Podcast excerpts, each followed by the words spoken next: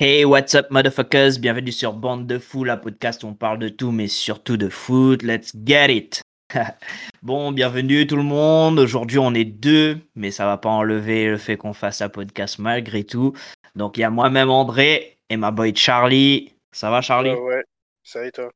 On est là, on est là, on est vivant. Hein. Euh, Qu'est-ce que j'allais dire? Ça se passe la semaine sinon? Ouais, Prêt pour les fêtes? Toujours, toujours. Toujours. Il fallait être prêt déjà depuis, depuis tu vois. Ah ouais? Pas se taper le monde dans les magasins là. Ah, je te jure. J'espère que t'as été sage, hein? Toujours, toujours. tu connais, tu connais, tu connais. Tu connais. Ouais, c'est ça, genre. bah oui, bah oui. Toujours sage, moi, toujours sage. Genre. Incroyable. Bien genre. Ouais.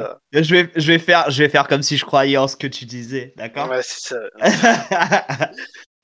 bon, on, va euh, on va attaquer dans le vif du sujet. On va attaquer dans le vif du vif du vif. Moi, je veux que tu fasses ton one-man show et que tu me parles de cette équipe qui est restée invincible quand les autres chutaient, en fait.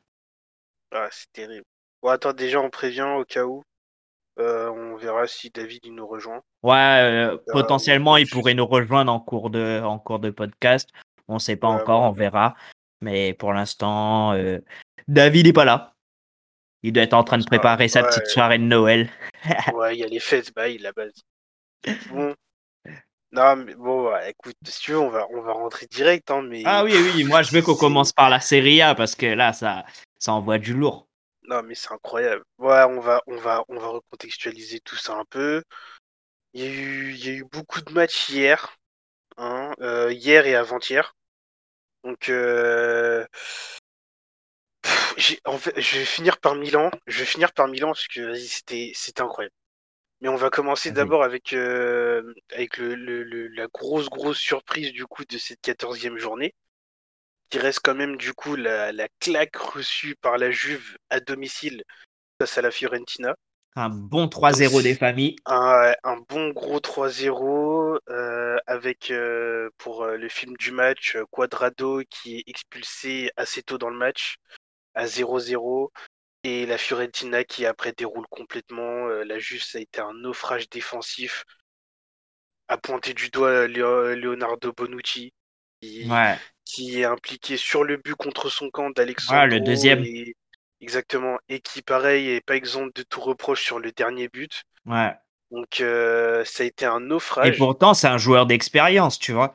C'est sur ce genre de ah. match que normalement tu t'appuies sur les joueurs d'expérience, mais là tu, tu, vois clairement que il a participé au naufrage, tu vois. ah, mais après, après le truc c'est qu'il y a, y a joueurs d'expérience, et... mais il y a aussi la, comment, la, la, baisse de niveau au fur et à mesure. Mm, mm. Tu vois, par exemple, depuis le début de saison ou depuis même l'année dernière, bah, Giorgio Chiellini, c'est un mec qui se blesse de plus en plus. C'est un mec qui, effectivement, quand il est là, ça fait du bien. Mais effectivement, voilà, tu sens que c'est plus le Giorgio Chiellini de 2014 quand la Juve allait en finale de, de Ligue des Champions, tu vois. Et Bonucci, en fait, petit à petit, bah, c'est la même chose. Mm, c'est plus le même. Il y a eu déjà son départ, euh, son départ à Milan, son année à Milan qui a fait polémique, puis son retour à la Juve. Et déjà à ce moment-là, bon, on a senti que c'était plus trop le, le, le euh, l'un des top euh, défenseurs du monde, tu vois. Et là, depuis, bah, tout simplement, on a l'impression que d'année en année, il, il régresse en fait. Régresse.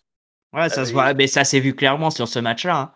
Voilà, tu vois, ça se voit. Et, surtout à côté, quand t'as des mecs comme t'as des jeunes comme Delirte ou Demiral bah, qui mmh tapent à la porte et qui sont assez talentueux, bah, au bout d'un moment, on commence à voir tes lacunes.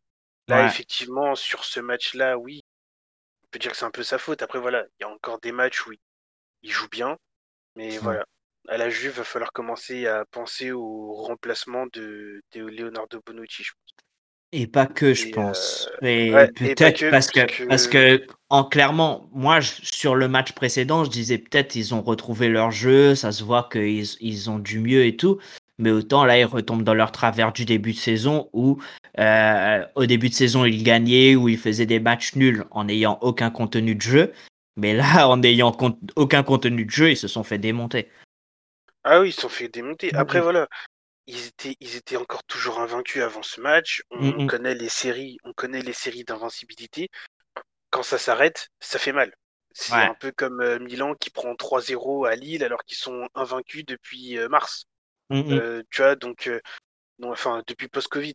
Donc on sait que les séries d'invincibilité, quand elles s'arrêtent, elles font mal, elles s'arrêtent de manière brutale, et là, bah, la Juve, pour, pour eux, c'était brutal. Il y a eu effectivement un ou deux faits de jeu, il me semble, un penalty qui n'a pas été sifflé pour la Juve, mais bon, ça enlève rien au fait que ouais. Après ça, ça c'est des trucs qui se passent toujours en match, tu vois. Normalement, ça enlève rien à une victoire ou une défaite. Généralement, c'est c'est quand tu perds, surtout surtout à 3-0, euh, tu perds pas parce que il y a eu un fait de jeu ou un penalty qui n'a pas été sifflé ou un truc comme ça. Là, tu perds vraiment parce que de A à Z, tu t'es fait dominer sur le match, quoi. C'est ça, c'est ça. Donc après, euh, après écoute, hein, ils, ont, ils ont fait ce qu'ils sont plus, ça arrive. Mmh après, on, verra comment ils vont rebondir. Après, voilà, faut pas oublier aussi que l'entraîneur est jeune. il n'a pas d'expérience au haut niveau. Que, on a tendance à l'oublier, mais Carlo, c'est nouveau. Je crois, a eu son diplôme il y a, il y a à peine 2-3 ans. La Juve, c'est sa première grosse, grosse expérience, c'est sa première vraie expérience au haut niveau. Donc il y a tout ça à mettre en place. Même en plus, il arrive dans une équipe où il y a encore euh, il, y a, des postes où effectivement il va falloir revoir, il va falloir euh, faire un recrutement. Je pense au poste de latéral gauche. Parce qu'Alexandro, c'est bah, pareil, ça commence à décliner. Et, et le, euh, tac, et le tac de Quadrado, laisse tomber. Voilà.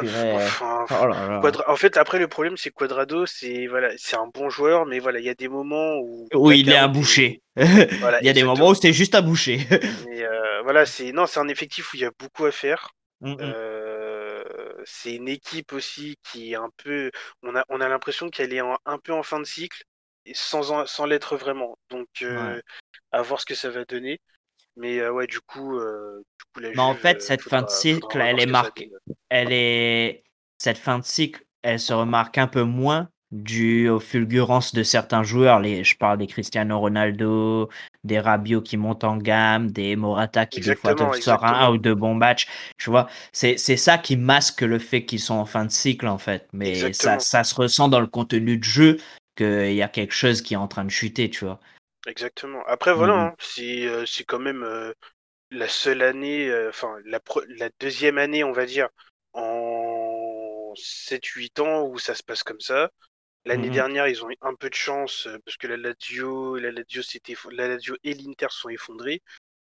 ils ont réussi à gagner le titre. Là, on sent que cette année, ça risque d'être beaucoup plus compliqué. Et voilà, ils ont toujours des joueurs pour rebondir. C'est pas non plus une équipe euh, en, totale reconstruction comme peut l'être, euh, je sais pas, le Barça par exemple. Donc voilà, il y a des trucs à faire, mais c'est vrai que voilà, pour cette saison, au vu des forces en présence, je pense que la Juve, ça va être trop short. Ouais. Bah moi, en, tout cas, sur ce match-là, ce que je voulais souligner aussi, c'était un bon Ribéry surtout, euh, parce que du côté de la Fiorentina, ils ont super bien joué. Mais je mmh. tiens surtout à noter la superbe passe sur le premier but où ah, Ribéry il fait, il fait une superbe passe en profondeur. Et il y avait, il y avait plus qu'à essayer de gagner le 1 contre 1 contre le gardien et voilà quoi. Exactement. Après voilà, c'est ça, c'est ça qui est bien euh, pour sur ce match. Si ça permet aussi de, à Apprendre Deli de lancer sa saison avec la Fiorentina, on sait qu'ils ont eu des mmh difficultés, Chiesa qui est parti, qui faisait beaucoup. Ouais. Donc bah, du coup, voilà, ça fait du bien de, de voir qu'effectivement, euh, l'équipe euh, a une grosse perf à la Juve. Mmh là, ils sont remontés à la 14e place, ça peut leur permettre de lancer leur saison, voilà, parce que c'est une superbe équipe, mmh. la Fiorentina, moi j'aime beaucoup. Et ouais, Ribéry, mmh. euh, Ribéry toujours, toujours étincelant dans, dans ce championnat italien. Donc, non, franchement. C'est assez impressionnant ce qu'il fait. Hein. Moi, je trouve, à, son âge, ouais, c'est juste assez impressionnant. Après, encore une fois, hein, encore une fois, c'est vrai qu'en Italie, en Italie c'est le championnat qui permet, je sais pas pourquoi ni comment, c'est vrai qu'étant donné que c'est très très tactique, ça mmh permet toujours à des joueurs, même à 37, 38 ans, d'être toujours au top. Après, forcément, il y a une sorte de culture, euh, culture italienne avec les, les, joueurs, euh, les joueurs très expérimentés. Bah, la dernière fois, on parlait des préparateurs pour Paris. Beau. Tu vois, on parlait des préparateurs pour Paris. Ben, moi, je pense que peut-être il, doit y avoir de bons préparateurs en Italie qui te permettent à même des joueurs qui ont un certain âge de garder un bon niveau, en fait. Ah, clairement, clairement. Mmh on voit des mecs comme. Euh, parce que Cristiano, alors oui, Cristiano, on se dit peu importe où il sera allé, il sera. À non, mais lui, lui c'est juste. Euh, lui, de lui-même, il a une hygiène de vie qui, qui doit juste être monstrueuse. tu vois. mais quand même, il a, il, c'est pas anodin qu'à son âge, à cet âge-là, il soit à la Juve. Mmh, mmh. Tu vois, c'est, et qu'il soit performant. Mais t'as vu son message? T'as vu ce qu'il a mis sur. Euh, non. Et en fait, ce qu'il a mis sur Internet, c'est qu'en gros, euh, ouais, c'est dommage d'avoir perdu, etc. comme ça. Et que, en gros, euh, là, le repos, etc., va faire du bien à, à l'équipe et à certains joueurs pour revenir et essayer de reconsolider tout ça, de recréer les liens, etc., pour reproduire ce qui permettra à la Juve d'avoir la gloire qu'il devrait avoir, en fait. Oui, oui. Bon. Ouais il est corporate quoi. ouais, non, mais je vais dire, il aurait pu, il aurait pu bien se taire, euh, dire bah écoute, on a perdu, euh, je ferme ma gueule et basta, tu vois. Mais là, tu vois qu'il prend ce rôle d'essayer de remotiver les troupes et de dire bah écoute, 20-21, va falloir se bouger, tu vois. Oui, bah, oui. bah forcément, euh, le type. alors là, après, voilà, pour la petite histoire aussi, le... la Juve a perdu, on va dire, 6 points sur ce match. Mmh, mmh. Parce qu'il y a eu aussi le, le, le, alors pour la, pour recontextualiser encore une fois, il y a eu un match en début de saison contre Naples qui avait été gagné sur tapis vert par la Juve, parce que Naples n'avait pas pu se dépasser en raison du Covid. La Ligue italienne avait donné victoire à la Juve de manière assez injuste, parce que Naples avait prouvé que voilà, il y avait des cas, il y avait des cas, euh, des cas de coronavirus dans son staff et des beaucoup de cas contacts au niveau des joueurs et du staff, et que se déplacer à la Juve aurait représenté un gros risque la Ligue italienne n'a pas pris en compte les, ces justifications du club napolitain et mhm. avait quand même donné victoire sur tapis vert à la Juve qui, elle, s'était préparée à jouer. Mhm. Naples a fait appel de cette décision auprès, je crois, du tribunal arbitral du sport. Et du coup, le, le TAS a donné raison à Naples, ce qui fait que le Juve Naples du début de saison sera à rejouer. Mais du coup, étant donné que ce match sera rejoué, la Juve a perdu les trois points qu'elle avait gagnés et Naples a gagné, a regagné le point de pénalité que la Juve lui avait mis. Donc, du coup, c'est vrai que quand tu regardes la position au classement de la Juve via cette affaire et du coup euh, suite aussi à la défaite face à la Fiorentina, ça fait mal. Hein ça fait beaucoup, ça fait mal. Ah oui, ça fait, ça fait mal. Euh, ça fait mal juste avant la trêve. Et je comprends le message de Cristiano de dire voilà, on ne peut pas se permettre à mi-saison de se retrouver sixième. Bah là, si tu euh, regardes avec un euh, match de retard, excuse-moi, avec un match de retard, ils sont à 24 points, euh, soit 10, 10, points derrière le Milan qui est premier. exactement. Et ils sont, ils sont même juste derrière Naples, du coup, au même nombre de matchs. Donc voilà, c'est, ça fait tâche ça fait tâche. Donc voilà, c'est donc pour la Juve, voilà, le... je comprends le message de Cristiano. Il va falloir se bouger parce que voilà, on peut pas se permettre d'être sixième. Bah, surtout quand, surtout quand es la Juve, que normalement tu joues, tu joues chaque saison pour être champion et le seul truc pour lequel tu dois te battre en général, c'est la Ligue des Champions. C'est Ligue des Champions. Voilà. Après, sinon, après, sinon, généralement, tu sais que tu es champion d'Italie. Tu vois, c'est un, c'est un peu comme ce que le PSG a l'habitude de faire. C'est-à-dire, je suis champion de France et je me bats pour la Ligue des Champions. Mais là, tu vois clairement qu'il y a, il y a un changement. ils ont plus le vent en poupe et tac, ils, se ah, prennent le revers de la médaille. Hein. C'était prévu, enfin, c'était prévu. Hein. Enfin, bon, moi, vous, vous, on me dit, euh, on dit euh, bah, notre nouvel entraîneur, c'est un ancien joueur, c'est Pirlo et sa première expérience, c'est la Juve. Désolé, mais je, m'attendais à ce que la Juve ait des difficultés. Bah, c'est normal. Donc voilà, on peut pas. Euh, après, je pense. après, c'est pas. On peut pas tout mettre sur le, l'entraîneur aussi, tu vois. Parce que dans, dans le compte, dans, dans les équipes qu'il affiche, dans l'envie de jouer, enfin dans, dans les stratégies de jeu, etc. Ça a l'air d'être carré, tu vois. Après, c'est juste que les, je pense pas que ça match avec les joueurs qui sont sur le terrain. Tu vois, sa philosophie de jeu, je pense pas que ça match avec les joueurs qui soient sur le terrain. Ouais, voilà, il doit y avoir de ça.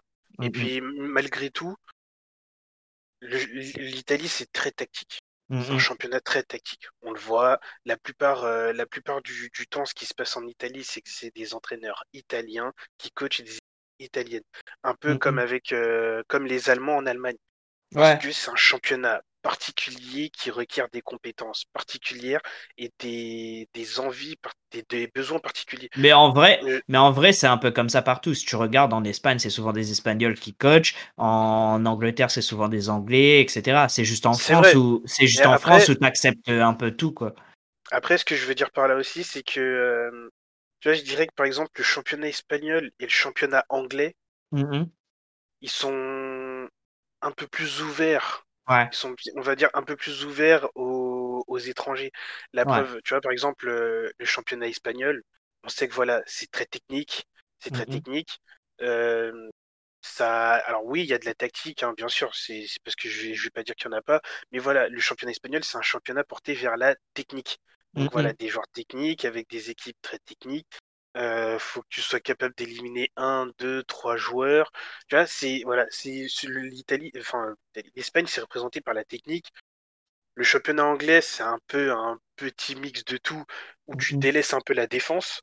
Ouais. donc forcément, en fait, si tu veux, c'est des championnats, je, vais dire, qui sont un peu plus ouverts aux, aux entraîneurs étrangers.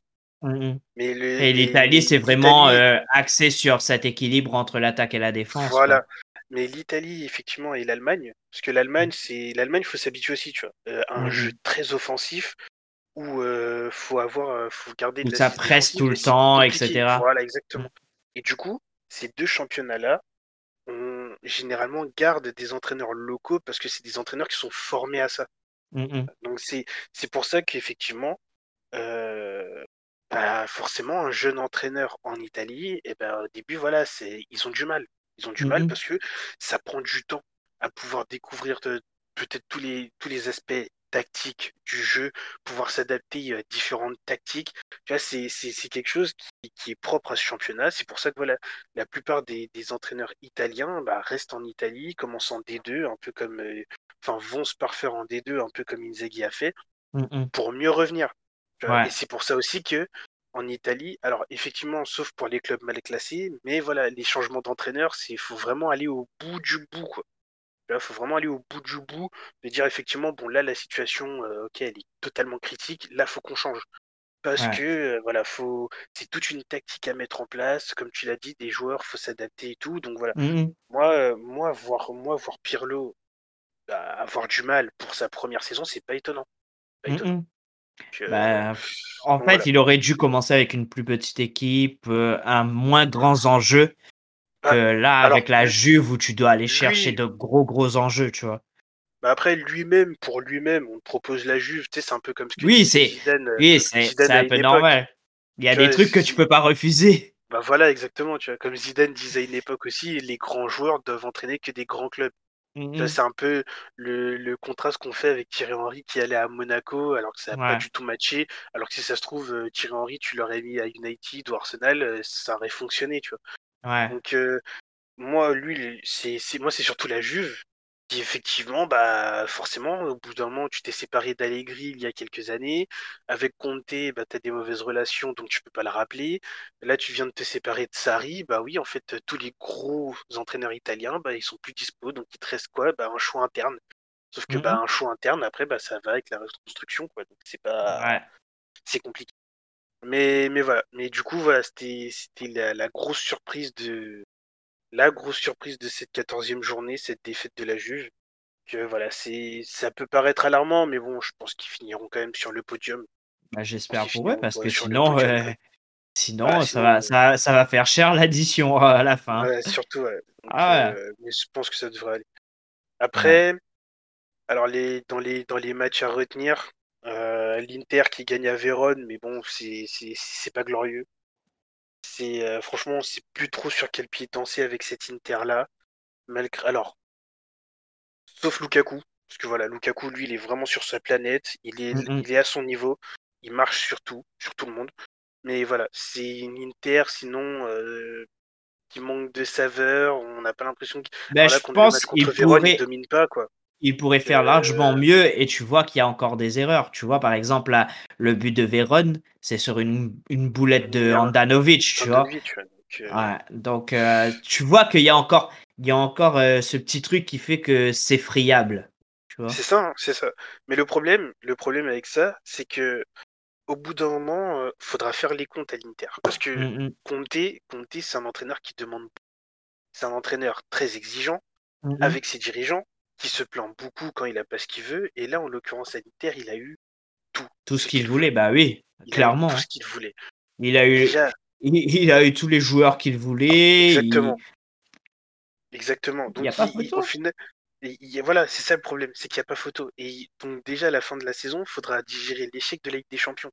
Parce qu'ils sont, enfin pour rappel, ils sont même pas, ils ont fini quatrième derrière Motion Gladbach. Donc, ils ont même pas chopé une Europa, quoi. Voilà. Et alors là, oui, pour le moment, moi je les vois toujours en favori pour le titre. Mmh Mais voilà, pour le moment, ils sont deuxième. Et franchement, vu le jeu qui est pratiqué, euh, franchement, l'Inter, faudra vraiment se poser des questions vraiment se mmh. poser des questions. Alors, on verra à la fin de saison, parce que si à la fin de saison ils attrapent la Coupe d'Italie et le championnat, on pourra quand même dire que c'est une bonne saison. Hein. Mmh Mais pour le moment, en tout cas, sur ce qu'on voit, voilà quoi, c'est compliqué. C'est bah, compliqué. et de toute façon, c'est compliqué en défense. Quoi. Ouais, mais de toute façon, c'est maintenant aussi que ça va se voir, parce que là, clairement, ils jouent qu'une compétition en vrai. Tu vois ah oui, oui, donc, oui, euh, donc si là, ils le font pas, ils le feront jamais en fait. Ah oui, oui, là ils ont pas, là ils peuvent pas se rater là. Donc euh, ouais, c'est en tout cas voilà, moi ce, ce, match Inter, alors ils ont ils l'ont gagné, hein, mais voilà, c'est c'est poussif, c'est poussif. Mmh donc à voir sur la deuxième partie de saison, peut-être aussi la trêve va faire du bien et si on retrouve euh, le jeu de l'Inter du, du début de saison. Quoi. Mais en tout mmh. cas, euh, voilà, ce, bah, cet Elas Vérone Inter Milan, c'est pas très très beau à voir quoi. Mmh après, bon, il, euh, rafle, il, rafle, les trois points quand même, mais bon. Oui. Euh, on s'attend à, mieux en contenu de jeu, c'est sûr. Exactement, exactement. Je suis désolé, mais quand tu es l'Inter, tu dois faire mieux en termes de Surtout avec les joueurs, que tu as. Exactement. Et je vais, pour le moment, on va dire clore cette page italienne avec du coup euh, le match d'hier soir. Ah, c'était, c'était incroyable. C'était incroyable. Je veux juste rappeler que. C'est parti. Ibra n'est pas là, euh, Benasser n'est pas là, Simon Kerr n'est pas là, Matteo Gabbia n'est pas là. Hier soir, Kessier n'était pas là. Euh, et Tonali étaient sur euh, une jambe et demie. Et malgré tout ça, malgré tout, on a réussi à arracher une victoire magnifique. Franchement, c'était beau, c'était génial.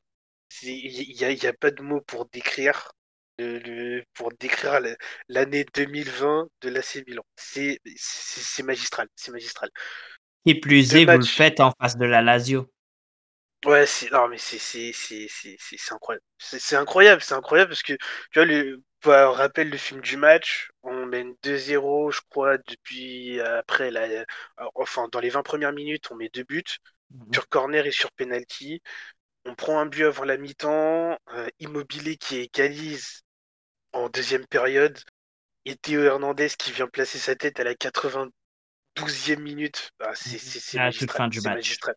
C'est insubmersible, je vais le redire, insubmersible. C'est incroyable. C'est l'état d'esprit qu'on est en train de montrer. Je crois que c'est, je crois que c'est un état d'esprit que j'avais plus vu à Milan depuis même, euh, depuis même euh, le Milan qui gagne la Ligue des Champions en 2007. Parce que je pense que je pense même que cette équipe-là, c'est plus fort que le Milan de 2011 qui gagne le championnat. C'est incroyable, c'est incroyable. On est en... c'est beau, c'est beau. En fait, ce qui est impressionnant, au-delà du fait de rester la seule équipe invincible en Italie, au-delà de ça, euh, ce qui est plus impressionnant, c'est comme tu dis, l'état d'esprit. Parce que quand ils reviennent à 2-2, la Lazio, à tout moment, ça peut basculer, tu vois. À tout moment, vous pouvez, vous pouvez perdre le match, vous pouvez vous retrouver à avoir qu'un seul point et vous faire euh, coller, coller au cul par l'Inter, tu vois.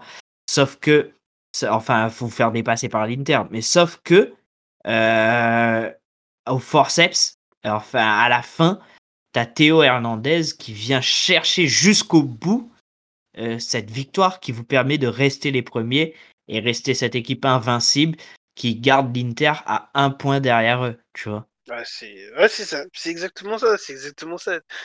à, à 3 Et l'état d'esprit, il faut, faut l'avoir euh, pour aller chercher à la 92e le but. Hein. Ah, faut aller le chercher. Hein. Et le pire, c'est que pareil, tu vois, parce que là, effectivement, on parle du but d'Hernandez et tout, mais on a trois situations de but. On a trois situations de but à 2-2. Deux, pour Rebic, et euh, du coup, le but, euh, le but Hernandez. Donc, c'est de dire que malgré tout, on continue à y aller, on continue mmh à attaquer, tu vois. Et pareil, et en fait, ce qui est, ce qui est génial, c'est que ça se ressent en fait dans les changements que fait le coach. Il bah, en fait, euh, si tu regardes, pour faire rentrer euh, Castillero, donc un changement offensif à 2-2.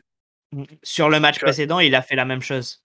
Voilà, tu vois, c'est de dire, c'est de dire en fait, alors oui, comme tout, il a ses circuits, mais en fait, si tu veux, il n'hésite jamais euh, à faire ses changements offensifs. Ce que, ce que moi-même, je pouvais lui reprocher euh, au début de l'année dernière.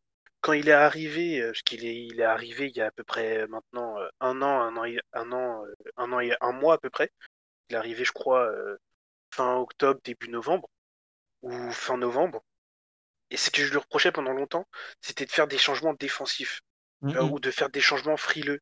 Il y avait même des matchs où carrément le type ne faisait pas de changement, où il attendait la 80e pour faire des changements. On devenait fou, tu vois. Mmh euh, parce qu'on subissait déjà ça un peu avec Gattuso et on se disait non, non, c'est bon, on va pas recommencer encore avec un mec, avec, avec Pioli, tu vois.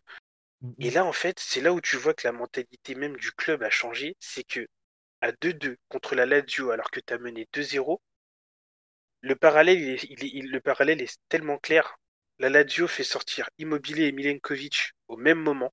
La plus grosse erreur. La plus grosse erreur, je pense, voilà, ce qui leur a coûté le match.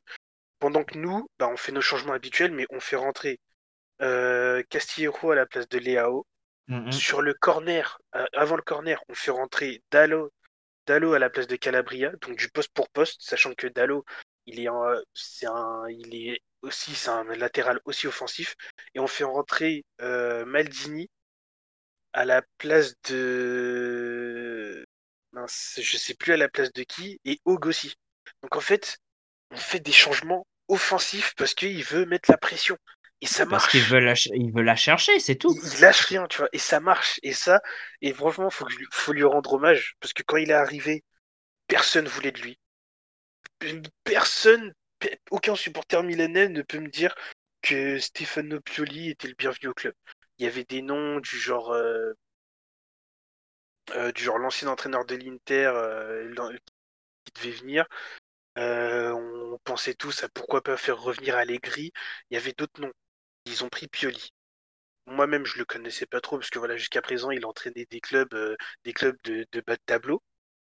Et c'est incroyable. C'est incroyable. Alors oui, on dira il y a l'arrivée de Simon Kerr et d'Ibrahimovic, mais c'est l'entraîneur qui est aussi à la base de tout ça. Et oh, il, fait, il, fait, il fait les changements tactiques qui prouvent que il n'est pas, il est pas déméritant sur les victoires et sur ah, le, le, standing qu'a le Milan AC à, l'heure d'aujourd'hui, tu vois. Bien sûr, clairement. Puis, euh, puis, puis après, voilà, il a, il a changé des joueurs.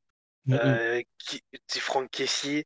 Franck Kessier, il n'a jamais été aussi dominant que sous Pioli alors mmh que ça fait voilà, ça fait bientôt 3, 3 4 ans qu'il est là. Euh, c'est un mec où on se disait voilà, il y a le talent, mais voilà, trop d'erreurs offensivement. Il y avait beaucoup d'erreurs, euh, même, même offensivement, hein, il fait, dans ses passes et tout, il y avait. Voilà, exactement. Et là, mmh et eh ben on a, on a, on a trouvé ce rock, ce rock qu'on avait tous l'impression de voir et qui est en train d'être façonné en diamant Benasser, il a eu six premiers mois compliqués l'année dernière et après, depuis janvier, un monstre. Tonali, il est en train de monter en puissance d'une manière fulgurante. Euh, un travail avec les jeunes qui est incroyable. Franchement, qui est incroyable. Et pour, rappel, pareil là-dessus. L'été dernier, quand euh, Leonardo est parti, enfin l'été dernier, ouais, fin, enfin l'été 2019, quand Leonardo est parti, quand Gattuso est parti, et qu'on nous a annoncé qu'effectivement le Milan allait se tourner vers un projet de jeunes joueurs avec très peu de joueurs d'expérience, euh, genre un projet type euh, Lille ou voire même Porto d'achat-revente. Euh, voilà, beaucoup étaient sceptiques, moi le premier. on devait avoir un mec comme Ralph Rangnick qui était censé venir pour faire monter des jeunes, pour ramener d'abord le club et pourquoi pas aussi faire des plus-values. Personne n'y croyait à ce truc commencer à avoir des Gazidis out, ouais, euh, à mmh Milan, c'est pas Arsenal ou autre. Et forcé de constater que ça fonctionne. Voilà. Que ça marche. tu vois des Léao, des Kaloulou, euh, c'est ces jeunes qui font le travail. Exactement. Donc en fait, voilà, c'est les projets jeunes, ça marche quand la structure, quand la structure est solide. Mmh c'est parce que là, là aujourd'hui, je peux comparer Milan à Leipzig, de dire, ok, deux équipes, deux clubs qui font, qui font sur les jeunes, mais qui les font grandir, qui leur font passer un cap. Et ouais, là, effectivement, on sait que ça, c'est des, des, clubs qui construisent bien.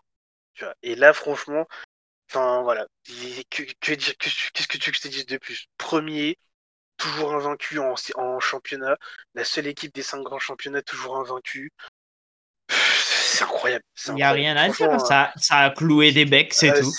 Ah ouais, après, franchement, comme a dit un certain journaliste hier, cette victoire-là, elle est pour tous ceux qui soutiennent Milan, qui ont vu passer, vu passer, euh, moi j'irai plus loin, qui ont vu passer les années Berlusconi, les fins d'année Berlusconi, où Thiago Silva sont partis, Kaka est parti puis revenu, euh, quand, quand toutes nos légendes, quand toutes les légendes du club qui sont partis ont pas très bien été traités, genre les, les Maldini sur la fin, les Pirlo, les Ambrosini, les Inzaghi, tous ces types-là, toutes les personnes qui ont vu les, les, Chinois prendre, euh, prendre, euh, prendre le club, puis ensuite avec les, les sonner les Mirabelli, tous ceux qui étaient là à cracher sur Donnarumma, moi y compris, quand Rayola voulait faire le Donnarumma avait du mal avant. Ah, il avait du mal, tu m'étonnes, avec un agent comme Rayola qui insulte le club et qui, qui manque de respect au club toutes ces personnes-là, là, qui sont là, là qui, ont vécu ces années-là, eh ben, cette victoire, elle est pour nous. Voilà, cette victoire, elle était pour nous parce que eh, ça fait du bien, ça fait du bien. Je te jure, après tant d'années, ça fait du bien. Ah, ça fait. Mais voilà, non, franchement, c'est c'est terrible, c'est terrible, terrible. Franchement, une année 2020 incroyable. Chapeau Milan, c'est franchement, ah, euh, vous avez fait ce euh, qu'il fallait faire. Hein. Ah, c'est beau. franchement, c'est lourd. En tout cas, vous, vous finissez bien l'année, vous allez faire de bonnes fêtes. Ah ouais. Ah, ah ouais, là vous allez savourer. ah ouais, ça c'est sûr. Oh, c'est clair. Là, vous allez commencer, vous allez commencer 2021 torse bombé en mode. Ah, mec. Les invincibles arrivent, les faites place. en plus, en plus là, ça va être, ça va être, euh, ça va être chaud parce que on va affronter le jeune Genoa le 3 janvier et le 6 mhm. janvier on affronte la Juve. Donc faut que le 6 janvier. Ça, c'est l'enchaînement match mortel, que ce soit Genoa ou Juve. Bah, ça va être. Euh, Genoa, c'est Genoa, c'est l'équipe où ça a tout du piège. À chaque fois que tu vas les affronter, tu sais jamais quel visage ils vont te montrer. Et mm. la Juve, bah, concurrent direct pour ce, ce podium. Hein. Après, à voir, parce que euh, le Genoa, ce sera peut-être en Coupe d'Italie. Euh, je te cache pas que j'ai pas trop regardé. Je vais aller voir ça, mais voilà. Après, après si c'est en Coupe d'Italie, ça va. Mais si c'est en championnat, euh, voilà quoi. Va falloir faire attention. attention ah non, on affronte, euh, on affronte d'abord Benevento, ouais. En fait, on ah, affronte ben Benevento. d'accord. c'est Benevento et ensuite on enchaîne avec la Juve, ouais. ouais, c'est ça. Que... Non, mais voilà, on va voir ce que ça va donner. On va voir ce que ça va donner. Mais en tout cas, voilà, c'est voilà, une année 2020 euh, qui va rester qui va rester pour longtemps gravée dans nos, dans nos mémoires euh, de, de, supporters milanais. J'imagine. Voilà, c'est beau. Ah, c'est sûr. Après, si tu veux, tu, bon, si tu veux, on va faire un, je vais faire un rapide, rapide topo de ce qui s'est passé. Euh, bah, sinon, as, pour les principaux résultats, l'Atalanta qui perd des points à Bologne. Après avoir mhm. mené 2-0, ils se font rattraper 2-2. Bon, la Talenta, voilà, ils sont, ils sont septièmes. Ils vont petit à petit, ils continuent à relancer la machine. Au moins, ils perdent pas. Alors mhm. voilà, ils gagnent pas, mais au moins, ils perdent pas. C'est dommage après. Euh, surtout quand tu mènes 2-0 et je crois qu'ils encaissent, en plus, ils encaissent deux buts euh, dans les 15 euh, dernières minutes du match. Ouais, c'est ça. C'est dommage pour eux. Naples qui fait du surplace face au Torino et qui est sauvé encore une fois par Lorenzo Insigne qui égalise, je crois, pareil, dans le temps additionnel. 82e. Donc c'est Naples, il euh, va falloir sérieusement se poser des questions parce que que ce soit là en termes de jeu et en termes des résultats, ça, ça cale. Ça cale. Mm, mm. Et euh, contre le Torino qui est 20e, euh, c'était une victoire facile. Une victoire facile. Donc alors après, certes, vois Naples, il y a pas mal d'absents. Mais malgré tout, toutes ces absences n'excusent pas tout. Donc euh, il y a une baisse de forme générale à Naples qui qu'il faut euh, qui est assez faut, faut, voilà faut qu'ils réagissent faut qu'ils réagissent parce que là voilà c'est euh, c'est pas possible la Roma qui gagne face à Cagliari dans un match un peu compliqué 3-2 ils ont fait le travail voilà c'est voilà la Roma a été clutch mais voilà, c'est pas non plus fulgurant. Là aussi, on se dit que voilà, en termes de jeu, ils auraient pu, ça aurait pu faire mieux. Après, voilà, mmh Cagliari a été, a été très combatif, donc. bah, ils ont essayé de chercher, chercher un retour au score jusqu'au bout. Ouais, jusqu'au bout. Hein, donc mmh voilà. Non, c'était un bon match. Voilà, c'était un bon match. Et voilà, pour les après, bah voilà, Benevento qui s'impose face à l'Odinese. Donc Benevento qui continue son bonhomme de chemin, dixième. Donc ça aussi, pareil, en retour pour Milan, ça va pas être facile. Mmh parce que voilà, quoi. Et bah, surtout que le Benevento, ils sont là où on les attendait pas. C'est surtout ça, en fait. Exactement, exactement, mmh exactement. Donc c'est, ils profitent également aussi de la, de la, méforme de clubs comme le, comme le Torino, bien sûr. Mais non, franchement, Benevento, ils font un très bon début de saison. Très très bon début de saison. Et voilà, après, bah, Sassuolo qui, qui retrouve le chemin de la victoire face à la Sampdoria qui va arracher cette victoire 3-2 à l'extérieur. Pas facile parce que la Sampdoria, c'est jamais facile à jouer à domicile. Donc euh, bien joué de la part de Sassuolo. Je crois que c'est Berardi qui marque euh, le but, euh, ouais, le, dernier but, enfin le but, le but décisif. Et non, franchement, c'est c'est une belle victoire. C'est une belle victoire pour Sassuolo qui se repositionne à la quatrième place. Donc voilà. Toi, tu as des tops et des flops pour cette, pour cette dernière journée avant Noël? Ben, Moi, mon top, ça serait la, la Fiorentina. Parce que euh, ils sont allés chercher une sacrée victoire à la Juve. Et Dieu seul sait que c'est dur quand tu vas jouer ce genre d'équipe d'aller chercher un 3-0. Donc bravo à eux. Et surtout à Monsieur Ribéry pour sa sacrée passe sur le premier but. Et en flop, je dirais, allez, je dirais l'Atalanta. Parce que moi, je les voyais gagner ce match-là. Et malheureusement, ils sortent là avec le nul. Après, voilà quoi, c'est. On sait très bien les problèmes qu'il y a forcément en interne, etc. Oui. Ça, ça, pour moi, ça joue pas forcément sur le jeu, mais peut-être que ça joue. Mais en tout cas, voilà quoi moi, je les attendais gagnants sur ce match-là et malheureusement, ils sortent avec un point uniquement. Ok. Ouais. Et toi? Euh, bah, Pareil pour le top. Mmh que voilà la Fiorentina, parce que pareil, je pense, euh, je pense que personne, personne avant ce match ne les voyait gagner à la Juve. Mmh Dans le meilleur des cas, peut-être un match nul, mais personne les voyait mettre 3-0 à la Juve. Et je dirais qu'il y a aussi un peu de la manière, parce que même si effectivement euh, la Juve n'a pas non plus fait un non-match, mais euh, la Fiorentina en fait mérite sa victoire tout simplement. donc, à partir de là, il n'y a rien à dire, c'est totalement mérité. Le score mhm. est flatteur, mais voilà, c'est une victoire méritée, quoi. C'est pas une victoire qui, sont allés, qui a été volée ou qui est au ric Donc euh, la Fiorentina. Et moi, en flop, je vais rester sur Naples parce que Naples, c'est c'est poussif. C'est poussif, mmh. c'est. Euh, je, je, enfin, Même il y a des raisons, hein, mais. Même le 1-1, il a fallu attendre la 92e pour Voilà, c'est voilà, c'est Naples, c'est poussif et encore une fois, voilà, Naples c'est censé être une équipe qui chaque année va chercher, euh, est censé aller chercher la Ligue des Champions. Et euh, je sais pas, là sur ce début de saison, enfin sur ce, ouais, sur ce début de saison, on a pas l'impression quoi. C'est c'est compliqué, Naples. Naples, c'est quand même euh, défaite contre Milan, défaite contre l'Inter. Alors là, ok, ils auront euh, un match à jouer contre euh, la Lazio, mais si je me trompe pas, c'est bah, aussi défaite contre la Lazio. Donc voilà, à chaque fois qu'il a fallu affronter des gros, Naples, c'est défaite. Mmh, mmh. Donc, voilà. Donc moi, c'est ça m'inquiète. C'est dommage. C'est dommage parce que voilà, on aurait pu, ça aurait pu être un championnat encore plus serré si Naples avait tenu son rang. Donc euh, voilà. Après, rien n'est fait encore. Hein. Euh, on n'est qu'à la 14e journée. Mais euh, voilà. Moi, c'est dommage parce que j'aime bien cette équipe. J'adore j'adore ce club. Mais voilà. C'est au rendez-vous. On, dit qu'on n'est qu'à la 14e journée, mais après, il faut pas oublier que déjà à la mi-saison, tu as, fait tes, matchs, enfin, tu as fait toutes tes phases aller. Donc, normalement, tu es à la moitié de ce que tu devrais avoir à la fin de la saison. Donc, euh, ah, tu dois chercher plus que ça. Tu vois ce que je veux dire? Voilà, oui, voilà, je suis d'accord avec toi là-dessus.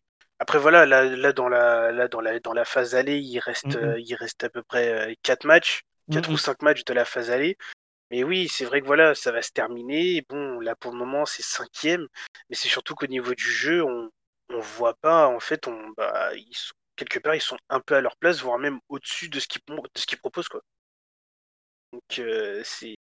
Ça reste un Donc, oui, c'est vrai que c'est vrai que voilà, c'est les contours se dessinent déjà. C'est vrai. Mmh, mmh. Mais, euh, mais voilà. Voilà pour cette, euh, cette, journée, cette dernière journée italienne avant Noël. Ouais. je te propose qu'on bouge sur la Ligue espagnole. Tu, tu veux traiter la Ligue en dernier? Ouais, on va faire ça. Ok, vas-y. Mmh, vas sur la Ligue espagnole, vu que cette, cette, cette, euh, ce, enfin, ce mercredi, on n'a pas eu euh, de Bundesliga ni de, première ligue. Ou de première ligue, donc euh, ouais, on va aller sur la Ligue espagnole et on finit avec la Ligue 1, tranquille. Ouais, il y a eu, les matchs de Carabao Cup, mais bon, ils sont pas. Enfin voilà, comme si. On... d'en parler. Ouais, voilà, si tu veux, on parlera peut-être un peu de. de ouais, on va pouvoir en parler vite fait. Qui, qui coule même en Carabao. mais... Euh, on va, on va pouvoir faire ça. Bah écoute, moi, moi ce que j'allais dire sur, euh, sur la Ligue espagnole, c'est les gros gagnent. Tout simplement. Les gros gagnent. En gros, euh, tous ceux qui doivent chercher ce qu'il y a là-haut à chercher, ils font le travail. T'as le Barça qui gagne, le Real qui gagne, Séville qui gagne, l'Atlético qui gagne. Ils, ils, sont tous allés chercher ce qu'ils devaient aller chercher pour bien finir l'année, tu vois.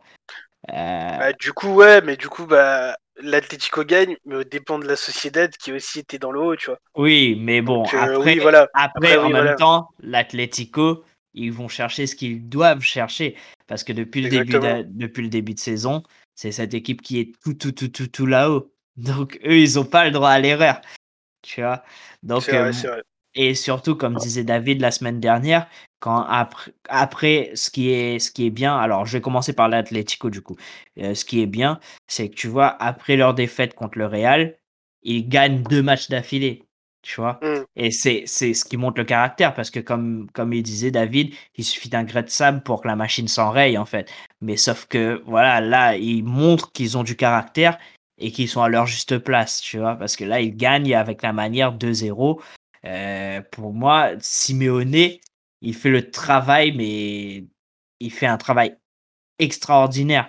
Euh, honnêtement, euh, sur ce match, les hommes de Simeone, jusqu'au bout, ils montrent pourquoi ils sont leaders, tu vois. Et pour moi, chapeau Simeone, chapeau, chapeau à cette équipe de l'Atlético qui, qui finit l'année premier et, qui sont à leur place selon moi. franchement, rien à dire. Rien à dire. C'est bah ouais, comme tu dis, voilà, c'est surtout en fait, moi ce que je, ce que je vais noter, c'est l'évolution euh, offensive. Ah, mais offensive de offensivement, c'est monstrueux. C'est que, que ce soit Carrasco, Llorente, euh, Lemar, peu importe qui se trouve à l'attaque, que ce soit les Suarez, les, les Diego Costa, peu importe qui va s'y trouver, t'es sûr de voir des buts. c'est incroyable. Allô, allô?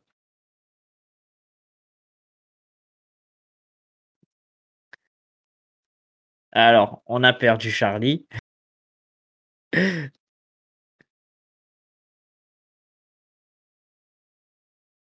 On va voir, petite erreur technique.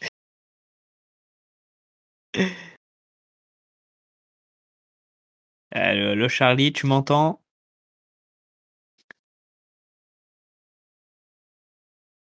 Allô? Alors, vas-y, reparle. Ouais, là, on t'entend, c'est bon. Euh, Désolé, les gars, c'est les aléas. Non, mais je disais, voilà, c'est. c'est euh, moi, je suis, je suis content pour cette Atletico, voilà, qui a souvent été mmh. décrite comme une équipe défensive à raison. Voilà, on disait que voilà, des mmh joueurs comme Joao Félix ou à l'époque euh, Griezmann euh, qui n'ont rien à faire dans cette équipe-là, faut qu'ils dans cette équipe-là, faut qu'ils aillent dans des équipes, des équipes plus joueuses. L'Atlético, faut que ce soit une mmh équipe plus joueuse. On voilà, on décriait souvent euh, le, le, jeu prôné par l'Atlético. Pour moi, qui joue avec ses armes, et tu sens que voilà, en l'espace de deux, en deux saisons, il a changé ça pour se tourner vers une équipe plus offensive. Plus offensive en, prenant des risques, parce que forcément il y a des matchs mhm. où voilà ça encaisse des buts l'Atlético, mais voilà tu sens que c'est pas non plus euh, c'est pas non plus euh, c'est pas non plus devenu euh, une équipe qui ne sait plus défendre. Mhm. donc ça reste voilà ça reste quand même la meilleure défense la meilleure défense d'Espagne qui ont encaissé que 5 buts, mais ils en ont mis 26.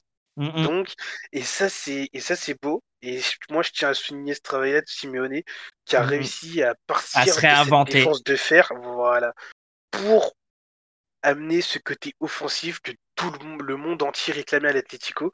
Et là, tu le vois, ça tourne bien. Ça tourne ah bien. Donc, euh, non, là, c'est sacrément costaud. Hein. Moi, j'espère qu'ils iront au bout. Euh, là, ils sont premiers avec, à égalité de points avec le Real, mais avec euh, deux matchs en, moins. Donc, moi, j'espère qu'ils iront au bout et qu'ils pourront, pourront attraper le titre. Moi, ce serait moi je pense que s'ils continuent à jouer comme ils le font, il n'y a pas moyen que ça s'arrête. Parce que honnêtement, c'est assez séduisant ce qu'il propose. Ouais, je suis totalement d'accord. Non, franchement, c'est moi j'aime bien. Moi j'aime bien, j'aime mmh beaucoup, et je suis content pour eux parce que voilà, c'est moi j'aime bien. Enfin moi j'aime bien le jeu défensif, je respecte, et je me mmh dis voilà pendant des années, c'est une équipe où beaucoup ont parlé, et euh, là voilà, je me dis enfin, euh, enfin euh, ils sont récompensés, on peut les laisser tranquilles. Donc voilà. Non, bah c'est ça. C'est en fait, en fait, ce qui est, ce qui est assez impressionnant, c'est que jusqu'à aujourd'hui, euh, tu pouvais dire, écoute, euh, les, les, entraîneurs qui ont du, du, du, bagage comme ça, ils ont du mal à se réinventer un peu, tu vois. Et du coup, euh, c'est dur de dire, tu passes de ce jeu défensif à passer à un jeu beaucoup plus offensif, etc. et garder quand même les résultats ou même améliorer ses résultats. Et moi, c'est pour ça que j'applaudis beaucoup le travail de Simeone, c'est parce qu'il s'est réinventé, mais il s'est réinventé tout en, en améliorant son jeu et en améliorant les résultats de son équipe. C'est ça. Donc, euh, chapeau le bonhomme. moi, l'exemple le plus, euh, le plus marquant de ça, c'est Thomas Lemar. Il est arrivé il y a peut-être maintenant euh, deux ou trois saisons, je sais plus. Trois saisons, je il crois. A eu, voilà, il a eu, il a eu du mal. Euh, il, a, il jouait des bouts de match, il jouait peu. Quand il jouait, il n'était pas bon, il n'était pas en forme ou autre. Et là, cette saison, il revit. Il revit dans un jeu qui est un peu dans une équipe qui est plus à même de pouvoir le laisser s'exprimer. Et ben, il revit. Et voilà. Donc, franchement, c'est c'est beau. Moi, franchement, ce que fait l'Atlético en tout sur ce début de saison, c'est, euh, je trouve ça, je trouve ça génial. Voilà. Après 15 journées, je trouve ça génial. Après, alors après, oui, on peut parler du Barça à mmh Valladolid. Surtout, alors moi, pas parler du Barça, j'aurais surtout cité que Messi a atteint son chiffre magique. Ouais, voilà, c'est surtout ça, voilà, moi c'est pareil. Ce qu'il faut retenir du ce match, c'est que voilà. Parce que qu'il gagne ce match, je m'y attendais un peu, mais c'est surtout ce, 644e but. Ouais il devient le, il devient le joueur, euh, de, le, joueur de l'histoire à avoir marqué le plus de buts pour un seul club. Il dépasse Pelé. Mm, mm. Ça y est, Messi a dépassé le roi. Euh, c'est beau, c'est beau. Il était déjà une légende et il le devient encore plus. Encore tout simplement. Voilà, exactement. Donc, euh, faut... encore une fois, je, vais partir du principe que bientôt ça va s'arrêter. Je profite du fait qu'on ait des joueurs comme lui et Cristiano, qu'on qu'on les ait vus jouer, mm, qu'on ait vu toute leur carrière. Tu pourras dire un jour que tu l'as fait. Exactement. Donc, euh, parce que voilà, c'est, il faut lui rendre hommage, c'est beau, mm, c'est, parfait. c'est, incroyable. non, franchement, voilà, c'est un, super joueur. Souvent, euh, alors forcément, même sans, sans parler des, des du, de l'éternel combat entre Cristiano et Messi, mm, mm. souvent décrié parce qu'il a fait qu'un seul club, moi le premier, hein, je suis le premier à dire qu'effectivement, on l'a vu que là, qu'on l'a vu qu'au Barça. Mm. Mais voilà, même si on l'a vu qu'au Barça, euh, quand tu es capable de mettre 644 buts, euh, gagner 5 ballons d'or, euh, le, monsieur, il maîtrise, le monsieur, il maîtrise son sujet, c'est tout. Exactement. Tu lui mets un ballon dans les pieds, il sait ce qu'il fait. il était fait pour, il était fait pour être footballeur. Voilà. Ah on, on, sait que voilà, dans sa vie, il y, aura rien d'autre. Alors moi, je trouve ça, je trouve ça d'autant plus beau que je pense honnêtement qu'il va partir à la fin de cette saison. Et je pense honnêtement que s'il y avait un moment où il devait le faire, c'était maintenant. Tu vois. Moi, je sais pas. Moi, je sais pas. Ça va, ça va dépendre de la, de la nouvelle présidence pour moi. Moi, je pense qu'il va partir. Moi, je pense qu'il va rester. Parce que... Je pense s'il reste, ça serait probablement la saison trop, en fait. Je ah pense que s'il doit partir, c'est maintenant. Et je pense que lui, comme, euh, comme son entourage, doit le savoir et que c'est pour ça qu'il partira, en fait. Ah, je suis, je suis d'accord, hein, mais enfin, enfin, moi, je me dis, là, là, euh, le Barça qui, il y a quelques années, perd Neymar pour ensuite perdre Messi, ça ferait beaucoup ça, ferait, ça ferait beaucoup, mais après, ça, ça, peut, ça peut leur permettre aussi de ah, d'aller de, de l'avant, de reconstruire, de, euh, de tout ça. Tu vois, c'est peut-être la phase dont ils ont besoin aussi parce que tu vois, le, le, jeu du Barça, il est toujours bien, etc. Mais je trouve qu'il est moins, moins attrayant qu'à une époque. Tu vois, à une époque, quand tu regardais le Barça jouer, tu disais putain, quelle équipe, tu vois. Et à l'heure actuelle, j'ai plus ce frisson quand je les regarde jouer. Je me dis, d'accord, ils ont gagné, ok, cool. Tu vois? Bah c'est normal, après, c'est normal. Il y a, y a, pas mal de joueurs qui sont partis, d'autres qui ont pris mmh leur retraite. Là, tu vois que dans les joueurs qui restent, Bousquet, il est clairement en fin de carrière, il a plus le niveau il a clairement plus de niveau. Messi, on sent que voilà, il a un peu la tête ailleurs. Donc euh, c'est normal, c'est normal. Mais voilà, moi je trouve, euh, je pense quand même que le Barça ne peut pas se permettre de perdre Messi, sauf si il retourne en Argentine. Mais aille dans un autre club en Europe, euh, ah, ce serait, ce serait compliqué. Mais après, on ça verra serait dur, ça serait dur pour les supporters à voir surtout. Ah ouais, clairement. Que moi j'espère qu'il partira pour retourner en Argentine, histoire de dire voilà, j'ai fait tout ce que j'avais à faire en mm, mm. Europe, au Barça, je retourne euh, pour finir mes beaux jours en Argentine. Mais si c'est pour aller dans un autre club européen, euh, ouais, qu'il n'aille pas, au, PSG. Oh, bah, il y a des chances, hein, il y a des chances, toi qui veux. On verra bien. Hein. Imagine ah, au PSG, là c'est fini. Hein. Ah, euh, putain, s'il fait ça, bordel de cul. Ah, ce serait bien. je, ne ferai pas de commentaires je ne ferai pas de commentaires là-dessus. Bref. bon, sinon aussi, on a le, bah, le Real. Le Real qui enchaîne une sixième victoire consécutive. Et franchement. grand, grand, grand monsieur Zidane. c'est incroyable, incroyable. Le Dieu Z, faut l'appeler Dieu Z. Ah oui, non, mais clairement, c'est trop fort. Fois, à chaque fois, on dit que le mec est sur la sellette. À chaque il, fois. il pousse son équipe et il recommence à gagner. Il les ah, enchaîne. C'est trop. C'est incroyable. C'est trop.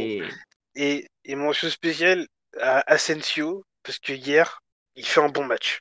Ah oui, non, il, fait un, il fait un sacré match. Il fait un sacré, sacré la... C'est le premier bon match qu'il a fait depuis son retour de blessure en fin de saison dernière. Un mec, euh, pareil, qui, qui s'est totalement enfin, que les blessures ont totalement stoppé dans sa progression, mmh, mmh. qui était à un moment proche d'être un crack. Et là, pour le mmh. moment, bah, c'est plus trop ça. Et voilà, il a fait un bon match hier. Puis, bah, totalement d'accord. Que dire, que dire de, Benzema encore Totalement d'accord. Et Benzema, comme tu dis. Euh, euh, non, franchement, ouais, le Real, c'est bah, c'est très fort, le Real. Bah, déjà, déjà que le Real, sur chaque match, tu sais que tu vas pouvoir compter sur Benzema pour t'en mettre au moins, au moins un. C'est ça. D'accord? Déjà, tu sais ça. Ça, tu es sûr et certain, ça va se faire. Si, en plus de ça, tu commences à avoir des gars comme Asensio qui montent en gamme et qui permet d'avoir ces actions comme, comme le premier but où, où tu as des centres qui arrivent sur la tête de Casemiro, nickel chrome, et Casemiro a juste à, bien, bien mettre la tête pour la mettre au fond franchement, euh, ce Real, il, va causer des problèmes. Hein. Ouais, c'est sûr. moi, je te gâche pas. Je te gâche pas, je les enterrais déjà un peu pour la Ligue des ben, Champions. Et moi, en fait, c'est au début. Euh, en fait, ce que je dis, c'est ce que je disais pour la Ligue des Champions. C'est le Real, ils ont le chic pour nous faire ça. C'est-à-dire, ils font une saison, un début de saison où tu te dis ah vas-y, ils vont, ils vont, ils vont, ils vont, rater leur Ligue des Champions, ils vont faire une saison merdique, etc. Et après, tac, le réveil, et ils enchaînent les victoires. Tac, tac, tac, tac, ils enchaînent les victoires, ils arrivent en Ligue des Champions, ils font du sale, et ils vont jusqu'aux phases de demi, voire de finale, etc. Parce que c'est le Real de Madrid, tu vois. Mmh. Tout simplement. C'est, c'est, en fait, je pense que les joueurs qui jouent là-bas, eux, ils ont compris que, enfin, je sais pas si c'est eux qui ont, qui ont compris ou si c'est les entraîneurs et le staff, etc., qui les poussent à comprendre. Mais en tout cas, à un moment donné, il y a un déclic qui fait que ils se disent putain, on peut pas jouer euh, le milieu de tableau, on peut pas jouer euh, la Ligue des Champions et ne pas passer les phases de poule. On doit ah aller jusqu'au bout du bout. Tu vois. Non, mais c'est fort, c'est fort. C'est quand on est le Real, tout simplement, on doit viser l'excellence, c'est tout. Exactement, exactement. Et non, franchement, c'est Enfin, c'est incroyable, c'est incroyable. Partir d'un début de saison aussi, aussi compliqué pour en arriver là où ils en sont, là, c'est. Ah c'est trop fort. C'est, c'est... Mais c'est le taf de Zidane, je pense. Hein. C'est le taf de Zidane. Ah oui, moi, clairement, moi, je vois pas, je vois pas d'autre explication, tu vois, parce que. Après voilà, après, voilà, là, il a récupéré des blessés, Valverde Oui, mais malgré euh, ça, comme tu dis, c'est si vite, tu vois. C'est, il y a, voilà, il y a, y a, y a tout, mais voilà. C'est non, non, Zidane trop fort. Zidane trop fort. Mm, mm. Après voilà, j'attends quand même, j'attends quand même euh, ce que l'été prochain ça bouge pas mal euh, au milieu pour le mm, Real. Au milieu parce que voilà, il y a Kroos et Modric, c'est trop court. Au bout d'un moment, là effectivement, s'ils ont pas Valverde, euh, c'est compliqué. Haute-Garde, tu sens que voilà, malheureusement, il n'est pas au niveau. Donc il faudrait qu'il trouve un autre club. Mais voilà. Est-ce que tu penses Est-ce que tu penses que choper un jeune comme Kamavinga, ça les aiderait à, avoir ce, truc qui manque au milieu? Clairement, clairement, parce que quand tu vois ce que Zidane a réussi à faire avec Ferland Mendy en l'espace de. Ah, Ferland Mendy, c'est leur porte-bonheur. Hein. C'est simple, clair et net. Euh, euh, en un an et demi, chaque match où Ferland Mendy a été titularisé, euh, le Real n'a jamais perdu. Tu vois? Donc, quand je, dès, son arrivée, hein, quand on a, dès son arrivée, on avait vu que voilà, Zidane il l'avait façonné. Le, Ferland Mendy c'était déjà fort à Lyon et on avait compris que c'était encore plus fort au Real. Donc je me dis, si tu fais venir un mec comme Kamavinga qui a engrangé de l'expérience à Rennes, Rennes, à Rennes, il est bon, il a, il a bien joué en équipe de France, tu le fais venir au Real, tu sais que tu vas l'asseoir là pendant des années. Tu te sépares de soit Kroos, soit Kroos, pardon, soit Modric, histoire d'avoir toujours cette expérience-là, euh, l'un des deux euh, en tant que joueur d'expérience dans ton milieu. Tu gardes Valverde, tu gardes Casemiro, tu viens ajouter Kamavinga. Tu prends par exemple, euh, je sais pas, tu pourrais, tu peux y ajouter un autre joueur. J'aurais pas là te citer un autre milieu, mmh un autre milieu, tu vois. Mais tu viens ajouter un, autre bon milieu ou un autre bon jeune. dans le mix. espagnol dans le mmh mix et euh, moi, je pense que ça peut aller très loin. Ça pourrait aller très loin. Ben, moi, je pense surtout que ça peut aller très loin du principe que Kamavinga, il est encore très très jeune. Donc, soit, il va y arriver et il va, il va galérer parce que justement, il est trop jeune pour, euh, pour euh, comprendre l'envergure de la chose et, et assimiler et avoir la maturité pour bien évoluer. Soit, alors attends, euh, ouais. Apparemment, David ne pourra pas.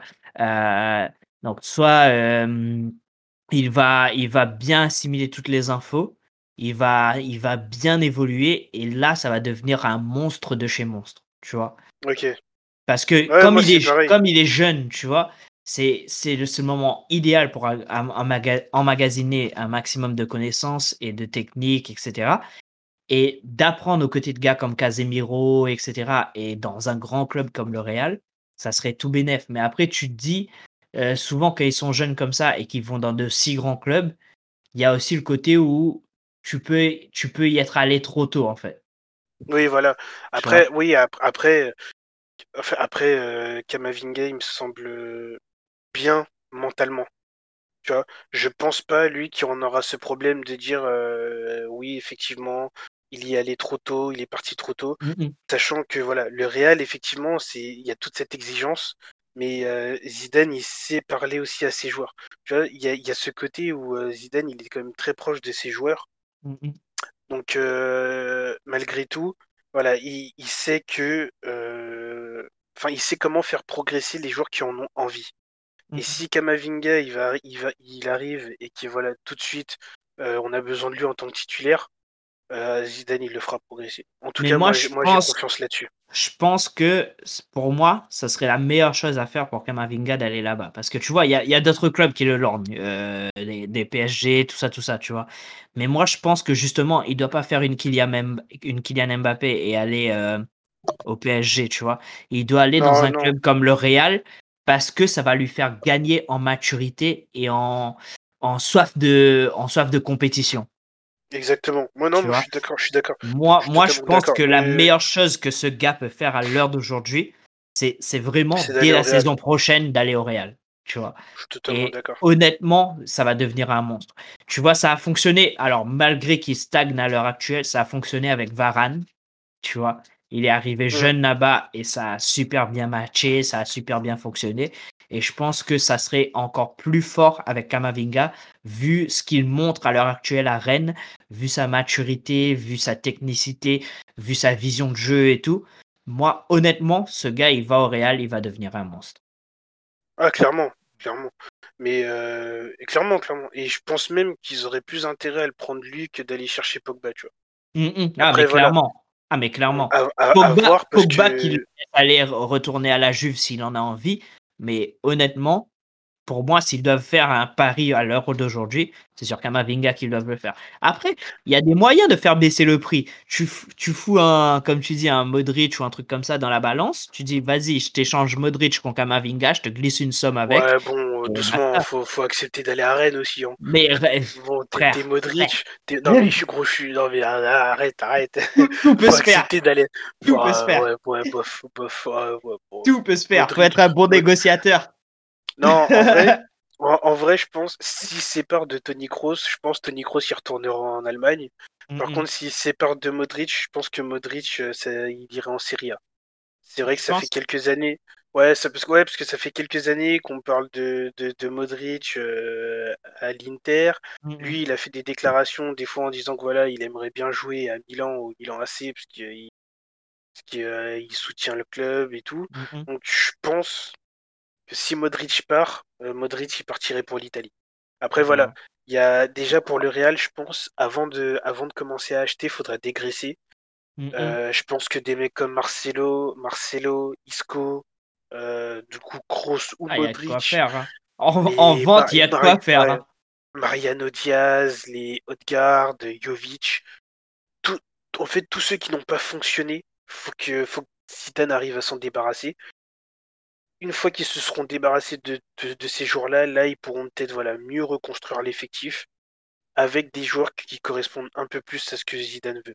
Après, voilà, moi, Pogba au Real, ce serait pas non plus une mauvaise idée, mais c'est vrai que voilà. Ça, euh, pourrait clairement fonctionner, hein. Ça pourrait clairement fonctionner. C'est vrai qu'après, voilà, quitte à choisir, je préférais Kamavinga aussi. Mais largement, tu sais que c'est un pari sur l'avenir tu sais que ce gars, tu peux le faire.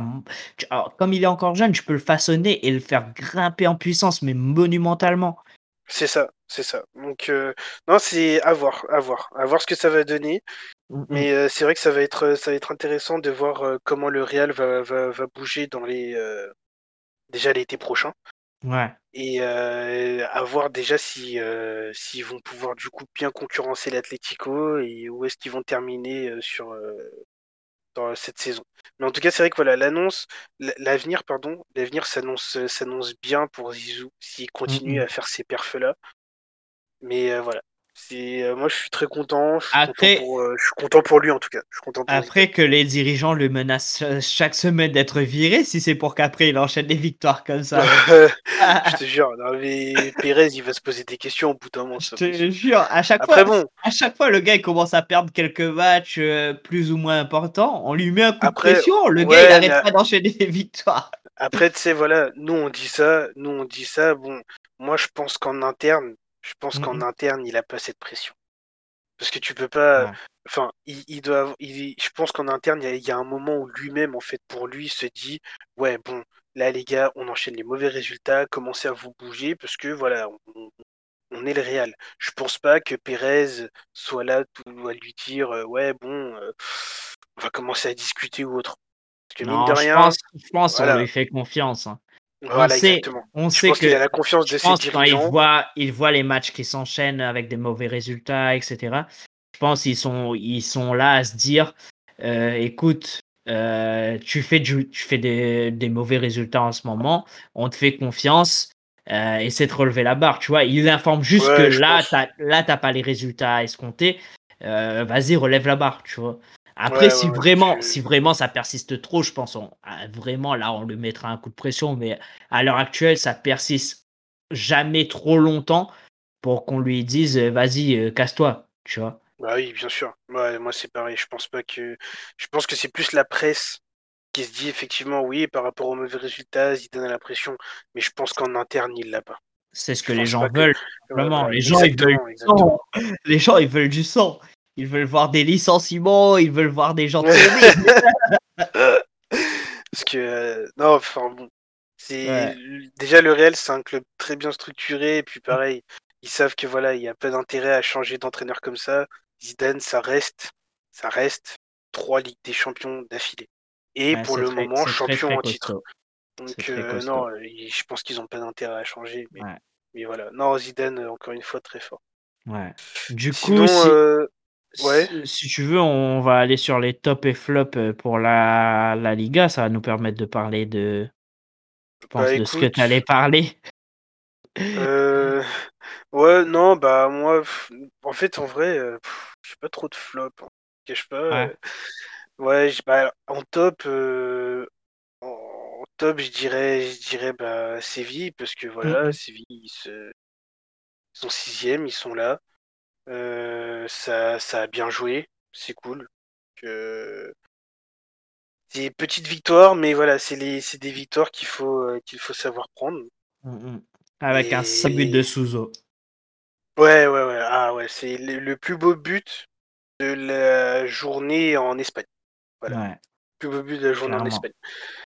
Mais après, euh, si, bah aussi en flop la Sociedad parce que parce que bah voilà, on... les derniers résultats sont pas bons. Mmh euh, là, on sent que voilà, le début de saison était beau, mais que voilà, là, ça commence à ça commence à chuter. Ça commence à chuter. Sur les cinq derniers matchs, il y a deux matchs nuls et trois défaites d'affilée. Mmh donc euh, voilà, je dirais la Sociedad, parce que c'est, je trouve, je trouvais, je trouve ça dommage parce que je trouve que sur le papier c'est une belle équipe. Le début de saison était vraiment bien et qu'en soi, voilà, ils auraient pu avoir ce petit grain de folie pour venir peut-être taquiner les, les, les, gros. Ça aurait donné encore un peu plus de peps, mais voilà, là tu sens que c'est ça. En fait, ça qui est dommage en Espagne, hein, c'est que pour moi, voilà, tu, c'est rare qu'un club comme ça, tu puisses dire ok, ça suit quoi. C'est ce que j'allais dire. C'est le souci de ces équipes-là en Espagne, c'est qu'ils ont du mal à pérenniser les bons résultats. Tu vois Exactement. très rapidement, voilà. Là, c'est dommage, hein, mais voilà. Mm, mm. Je suis d'accord. je, suis, amplement d'accord. Et ouais, ben moi, du coup, moi, mon top, ça serait, ben, je pense, ça serait l'Atlético parce que clairement, euh, moi, je vois des hommes solides menés par un bon, bon, bon, bon coach et franchement, ça fait plaisir à voir une équipe qui se bat comme ça pour garder sa première place et qui, et qui a les résultats qu'on attend d'eux. Euh, je mettrai même un deuxième top, le Real aussi. Ça me fait plaisir de voir euh, ce qu'ils ont proposé. Et, et, voilà. Et après, sinon, si je devais mettre euh, un flop, bah, pour moi, ça serait le même que toi, le Real Sociedad, malgré qu'ils soient tombés sur un os qui est beaucoup, beaucoup trop fort pour eux, en fait. Euh, voilà, moi je pense que c'était c'était impossible pour eux de venir chercher le résultat face à l'Atlético, mais quand même, euh, voilà, ils doivent essayer de retrouver cette, ce moment où ils vont recommencer à accumuler des points, quoi. Mmh, c'est ça. Donc voilà, voilà pour la Liga et du coup, bah, let's go, hein, on va bouger sur sur ce qui fait mal qui fait mal, euh, ouais, ce qui fait mal notamment pour deux, deux personnes, c'est-à-dire David et moi. David, dommage qu'il soit pas là pour en parler, mais ouais, cette journée, cette journée de Ligue 1, elle a euh. été, elle a été douloureuse pour nous. Euh, bah, attends, avant de commencer, tu. ah, on peut commencer. Ouais, on peut commencer par les news parce qu'il y a une grosse, grosse, grosse, grosse news qui est tombée aujourd'hui. Alors, attends, alors, moi déjà, je, moi, je voulais commencer déjà quand même par euh, Stéphane Guy qui quitte Canal+, enfin qui se fait Canal+. Je trouve ça, je trouve ça vraiment dommage de la part de Canal+ d'avoir fait ça, surtout pour une histoire un peu bateau. Euh, t'as plus l'impression que c'est des enfants qui règlent leur compte et qu'au final, bah, les grands perdants, euh, c'est des gens qui ont choisi un camp. Mmh Je trouve ça vraiment dommage de la part de Canal. Euh, pour rappel, il a soutenu, il a soutenu un des un collègue à lui qui s'était fait qui s'était fait licencier il y a quelques semaines parce qu'il s'était montré dans un dans un sketch qui avait été réalisé par Julien Cazard. Mmh et du coup, euh, Canal a décidé de licencier ce journaliste-là. Stéphane Guy, en plein match, lui a rendu hommage. Il a été mis à pied et la Canal vient d'annoncer son licenciement. C'est dommage. Moi, je trouve ça dommage après 26 ans. Bon, Stéphane Guy, ça reste, ça reste Stéphane Guy, quoi, qu'on aime ou qu'on n'aime pas. Moi, euh, j'ai beau, j'ai beau ne pas l'aimer, je suis, je suis d'accord avec toi. Je suis d'accord que c'est dommage que ça se termine comme ça, en fait. Ouais, je sais pas trop quelle tournure est en train de prendre la chaîne, mais bon, voilà quoi, c'est dommage. Enfin bref. Et Canal Plus qu'on peut toujours qu'on peut souligner également n'a toujours pas fait d'offre pour la récupération de la Ligue 1. Aussi, mais après ça, tu vois, ça m'étonne pas. Ouais, mais ça c'est assez fou. C'est assez fou quand tu pars du principe que euh, à l'heure d'aujourd'hui, euh, Téléfoot peut encore diffuser jusqu'au 31 janvier, si je me souviens bien. Un truc comme ça. Mais en tout cas, euh, en gros, c'est-à-dire, euh, ils sont en train de pousser pour faire réduire la, pour faire baisser le prix. Mais c'est assez dégueulasse, tu vois, parce que comme disait David, quand eux étaient dans la dèche, le gouvernement les a soutenus pour, pour pouvoir trouver des, des solutions et continuer à exercer tranquillement. Tandis que maintenant que le gouvernement a besoin d'eux pour récupérer les droits de, de la Ligue 1, il n'y a plus personne. Tu vois? Bah, Après, voilà, c'est assez dommage. Ah, c'est dommage, mais c'est une logique d'entreprise. c'est sûr. Il y a, y a, rien d'autre à dire. On le sait, on le savait. Canal, ils essayent de, de, de presser au max la Ligue pour avoir des prix bas fallait s'y attendre. Encore une fois, moi là-dessus, je peux pas en vouloir à Canal. La Ligue peut s'en prendre qu'à elle-même. Parce que à la place de Canal, en tant que gérant d'entreprise, on aurait tous fait la même chose en fait. On aurait tous fait la même chose. Après, faut, j'ai hâte de voir la finalité de la chose. Parce que ah, moi aussi, franchement, ça va Qu'est-ce qu'on va voir à la fin Tu vois, c'est ça. Oui, c'est ça. Donc, euh, est-ce qu'ils vont, est qu'ils vont vraiment pousser jusqu'au bout du bout au point de dire, vas-y, va y avoir une ou deux journées qui seront pas médiatisées? Parce que on n'a pas fait d'offre. Tu vois, est-ce qu'ils vont aller jusque là C'est ça je pense parce que je pense parce que ce qui se passe actuellement, alors de, de mémoire, je sais que la ligue, elle, aimerait récupérer 800 millions pour les droits télé, alors que l'offre de Canal est toujours à 600 millions. Ce qui fait que tant qu'il y aura toujours ces 200 millions de différence, Canal n'achètera pas. C'est clair, net et précis. Beansport ne peut pas se permettre d'acheter tout seul, car mmh c'est car eux ils passent par Canal pour avoir des matchs. Donc en mmh gros, si Canal ne bouge pas, personne ne bougera. Ce qui fait que Canal, ils sont en fait ils sont en position de force. Tout ce mmh. qu'ils ont à faire, c'est attendre que la ligue que la ligue se dise OK, on n'a plus le choix, on, on accepte les 600 millions. Sauf que à jouer à ce jeu, la ligue risque de s'en mordre les doigts. Les doigts parce que pour le moment, Canal propose toujours 600 millions mais s'ils voient que la ligue est vraiment en dèche, ça peut descendre. Ils peuvent dire, ouais, moi. Ça peut descendre à 500, 400, et là, la ligue serait perdante.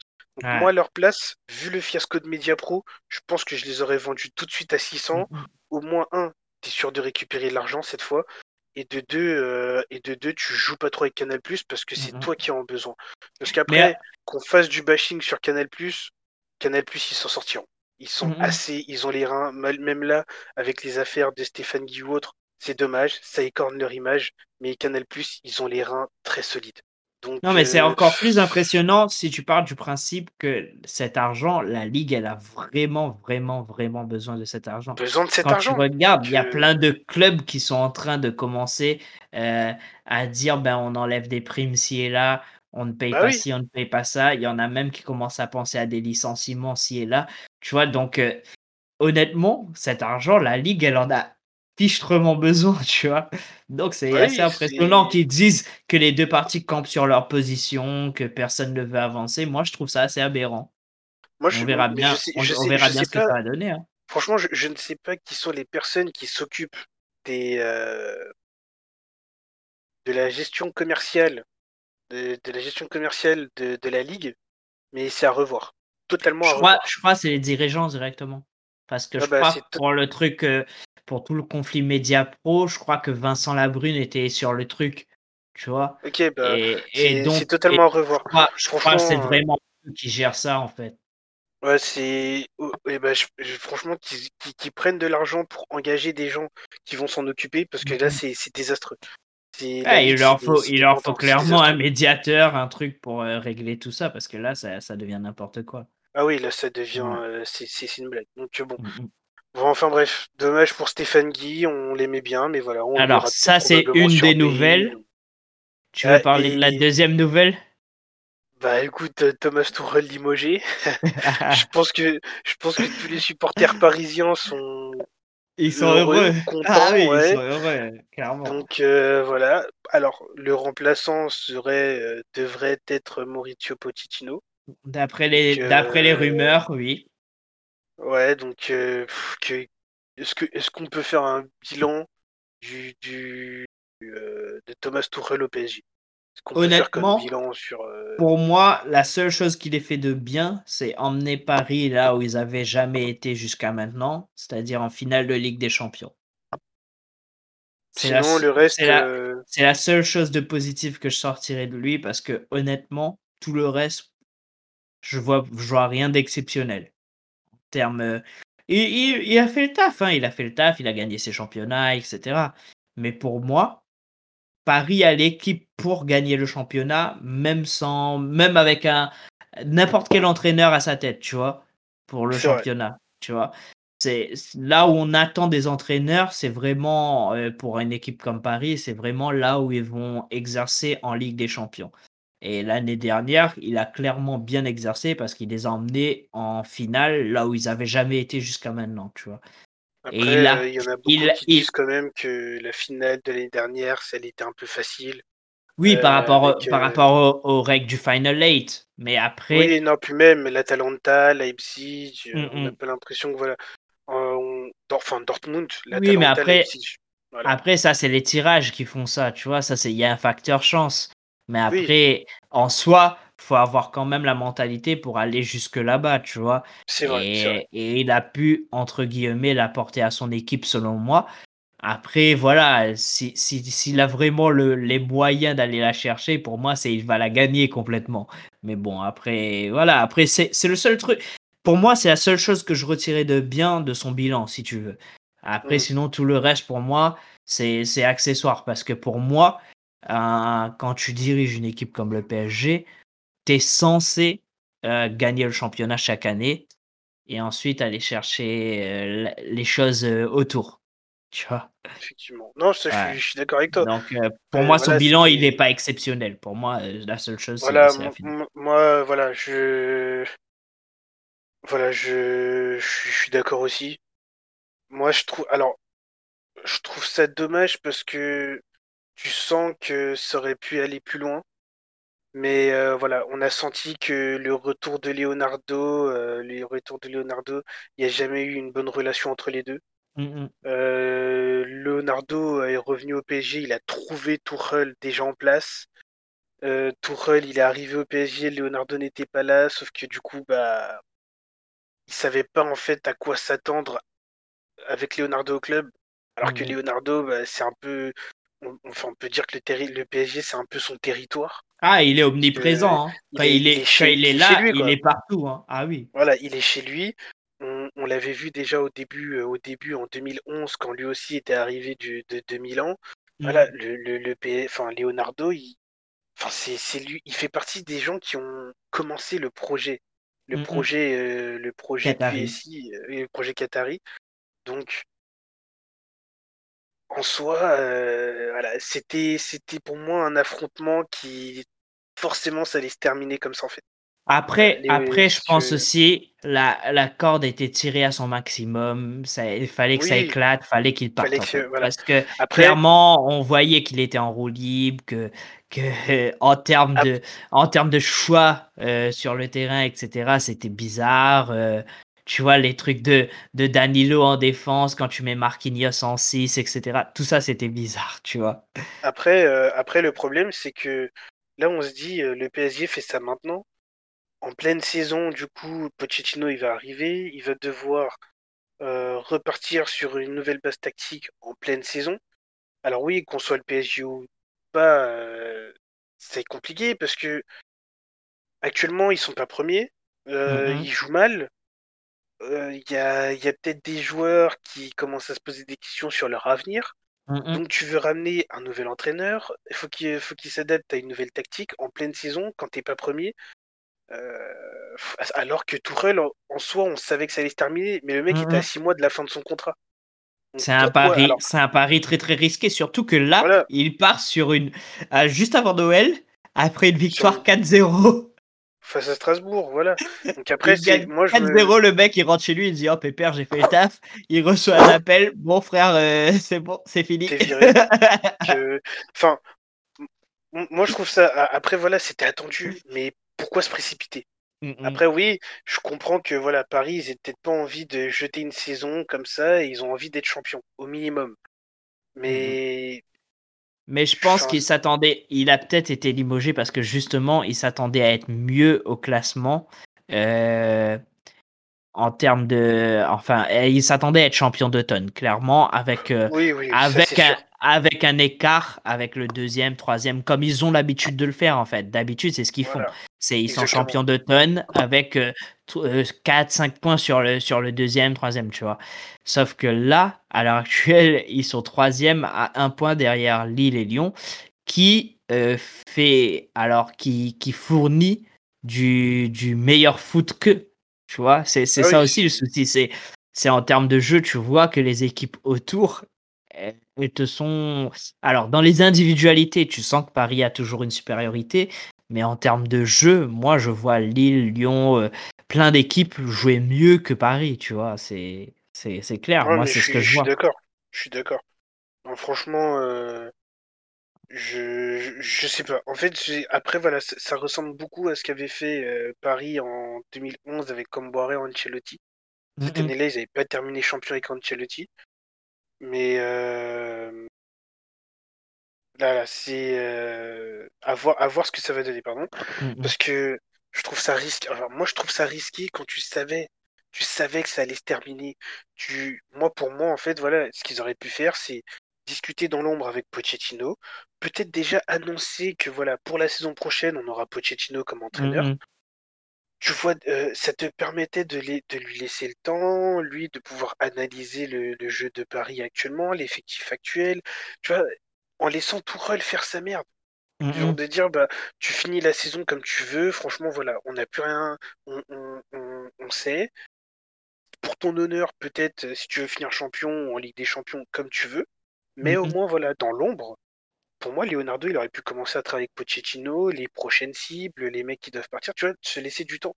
Mais là, bah, ils ont voulu le mettre directement. Donc, mais est-ce que c'est pas justement, est-ce que c'est pas justement cette négociation avec, euh, enfin cette supposée négociation avec Pochettino qui, leur qui les a poussés à dire, bah écoute, on dit basta à, à Tourelle dès maintenant, parce que bah justement, on veut mettre Pochettino en place au plus vite pour installer sa vision de jeu et pour euh, même même si cette saison on l'a fini en Dancy ou peu importe, mais qu'on le mette au plus tôt pour installer au plus vite sa vision de jeu et pour pouvoir justement euh, envisager une saison prochaine qui sera euh, exponentiellement meilleure, tu vois. Moi, je suis d'accord, mais malheureusement dans le foot après ça se alors après voilà. Pour aller dans ton sens, c'est vrai qu'il faut pas oublier qu'il y a l'euro il y a l'Euro, c'est l'été prochain. Mmh Donc c'est vrai qu'en termes de préparation, euh, Pochettino, il aura un temps réduit avec euh, un effectif euh, avec un effectif dont il ne connaît pas encore les bords, où tu sais pas qui peut arriver. Ça c'est vrai, ça je te l'accorde. Mais en soi, pour un entraîneur, en fait, c'est pour moi c'est compliqué de venir en pleine saison. Dis-le, dis-le à Nantes. dommage, dommage que David soit pas là. non, mais c'est pour moi c'est compliqué d'arriver en pleine saison parce que tu hérites d'un effectif qui n'est pas, qui ne ressemble peut-être pas à ce que toi t'aurais voulu. Alors oui, on peut me dire c'est l'effectif de Paris, il est beau, il est fourni et tout, mais ça reste quand même un effectif qui n'est pas totalement ce que Pochettino pourrait vouloir. Donc il y a ça. ensuite, c'est une préparation physique. C'est une préparation physique que tu n'as pas fait, que ton staff n'a pas fait. Ça veut dire que ton staff, s'il arrive avec son staff, ton staff va devoir arriver, tu vas devoir t'adapter, prendre, amasser des infos dans un maximum de temps. Et c'est ça en fait le problème.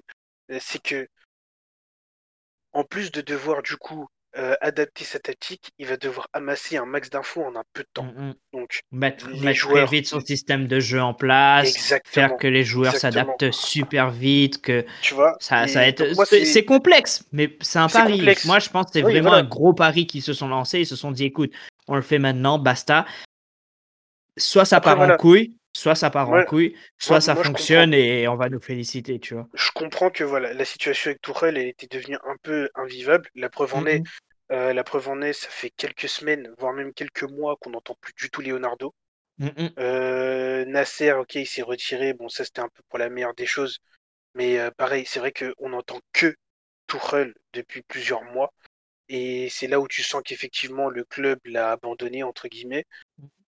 Mais moi, je pense que Paris aurait pu, aurait pu faire dos rond et attendre la fin de saison. Et je pense que ça aurait été mieux d'attendre la fin de saison. Parce que c'est pareil, tu arrives dans un environnement où pour le moment Mbappé n'a pas renouvelé, Neymar, tu sais pas. ça, ça, va être, ça va être chaud patate hein, cette fin de saison. Hein. Même, si, même si tu sais que Neymar devrait re-signer, pour le moment c'est pas le cas. Mmh Marquinhos, euh, des mecs comme Marquinhos, tout ça, bah, pour le moment, leur contrat, euh, leurs contrats n'ont pas encore été renouvelés et tout. Après, c'est les gars qui disent qu'ils veulent finir à Paris, mais après, entre ce que tu dis et ce qui se passe dans la réalité des choses, tu vois, euh, des fois, il y a un gouffre. Thiago Silva aussi, il voulait, il voulait finir à il Paris. Voulait finir à Paris. Ah et, sauf qu'il n'a pas été assez considéré par Leonardo. Donc, mm, mm. voilà, moi, c'est ça que moi, je comprends. Enfin, je comprends Paris, mais j'aurais fait autrement. Je me dis, à six mois de la fin de son contrat, eh ben écoute, c'est bon, on a été champion, on n'est pas trop. Alors, on perd de l'argent par rapport au coronavirus, mais moins que d'autres. Mmh, mmh. On fait le dos rond. Dans tous les cas, on va dire peut-être même avec Tourelle, on aurait peut-être pu avoir au moins une, une, coupe ou quelque chose. Tu vois ne serait-ce qu'une Coupe de France, ou euh, peut-être finir. Euh, on sait pas, hein, parce que là, pour le moment, Lyon et Lille sont en forme, mais sur la deuxième partie de saison, tu sais pas. Donc en fait, Tourelle, il aurait pu gagner le championnat aussi. Mais euh, voilà, moi j'aurais j'aurais fait les choses d'une autre manière. Voilà, mm. et tout simplement. J'aurais pu commencer à négocier maintenant avec Pochettino, annoncer dès, janvier que mm. ouais, l'entraîneur pour la saison prochaine c'est Pochettino, mais dire écoute, on garde Tourelle jusqu'à la fin, comme ça au moins, voilà, ne serait-ce que pour Pochettino, pour qu'il arrive dans les meilleurs dispos en fait. Mm, euh, Après, c'est seul le temps nous dira s'ils ont fait le bon pari ou pas, tu vois. Exactement, exactement. C'est ça. Alors après, après, moi sur la durée, Pochettino à Paris, j'y crois. J'y crois. après, moi aussi, moi aussi, j'y crois parce qu'en termes de jeu, etc., je pense qu'il va proposer beaucoup mieux que ce que Tourelle proposait, tu vois.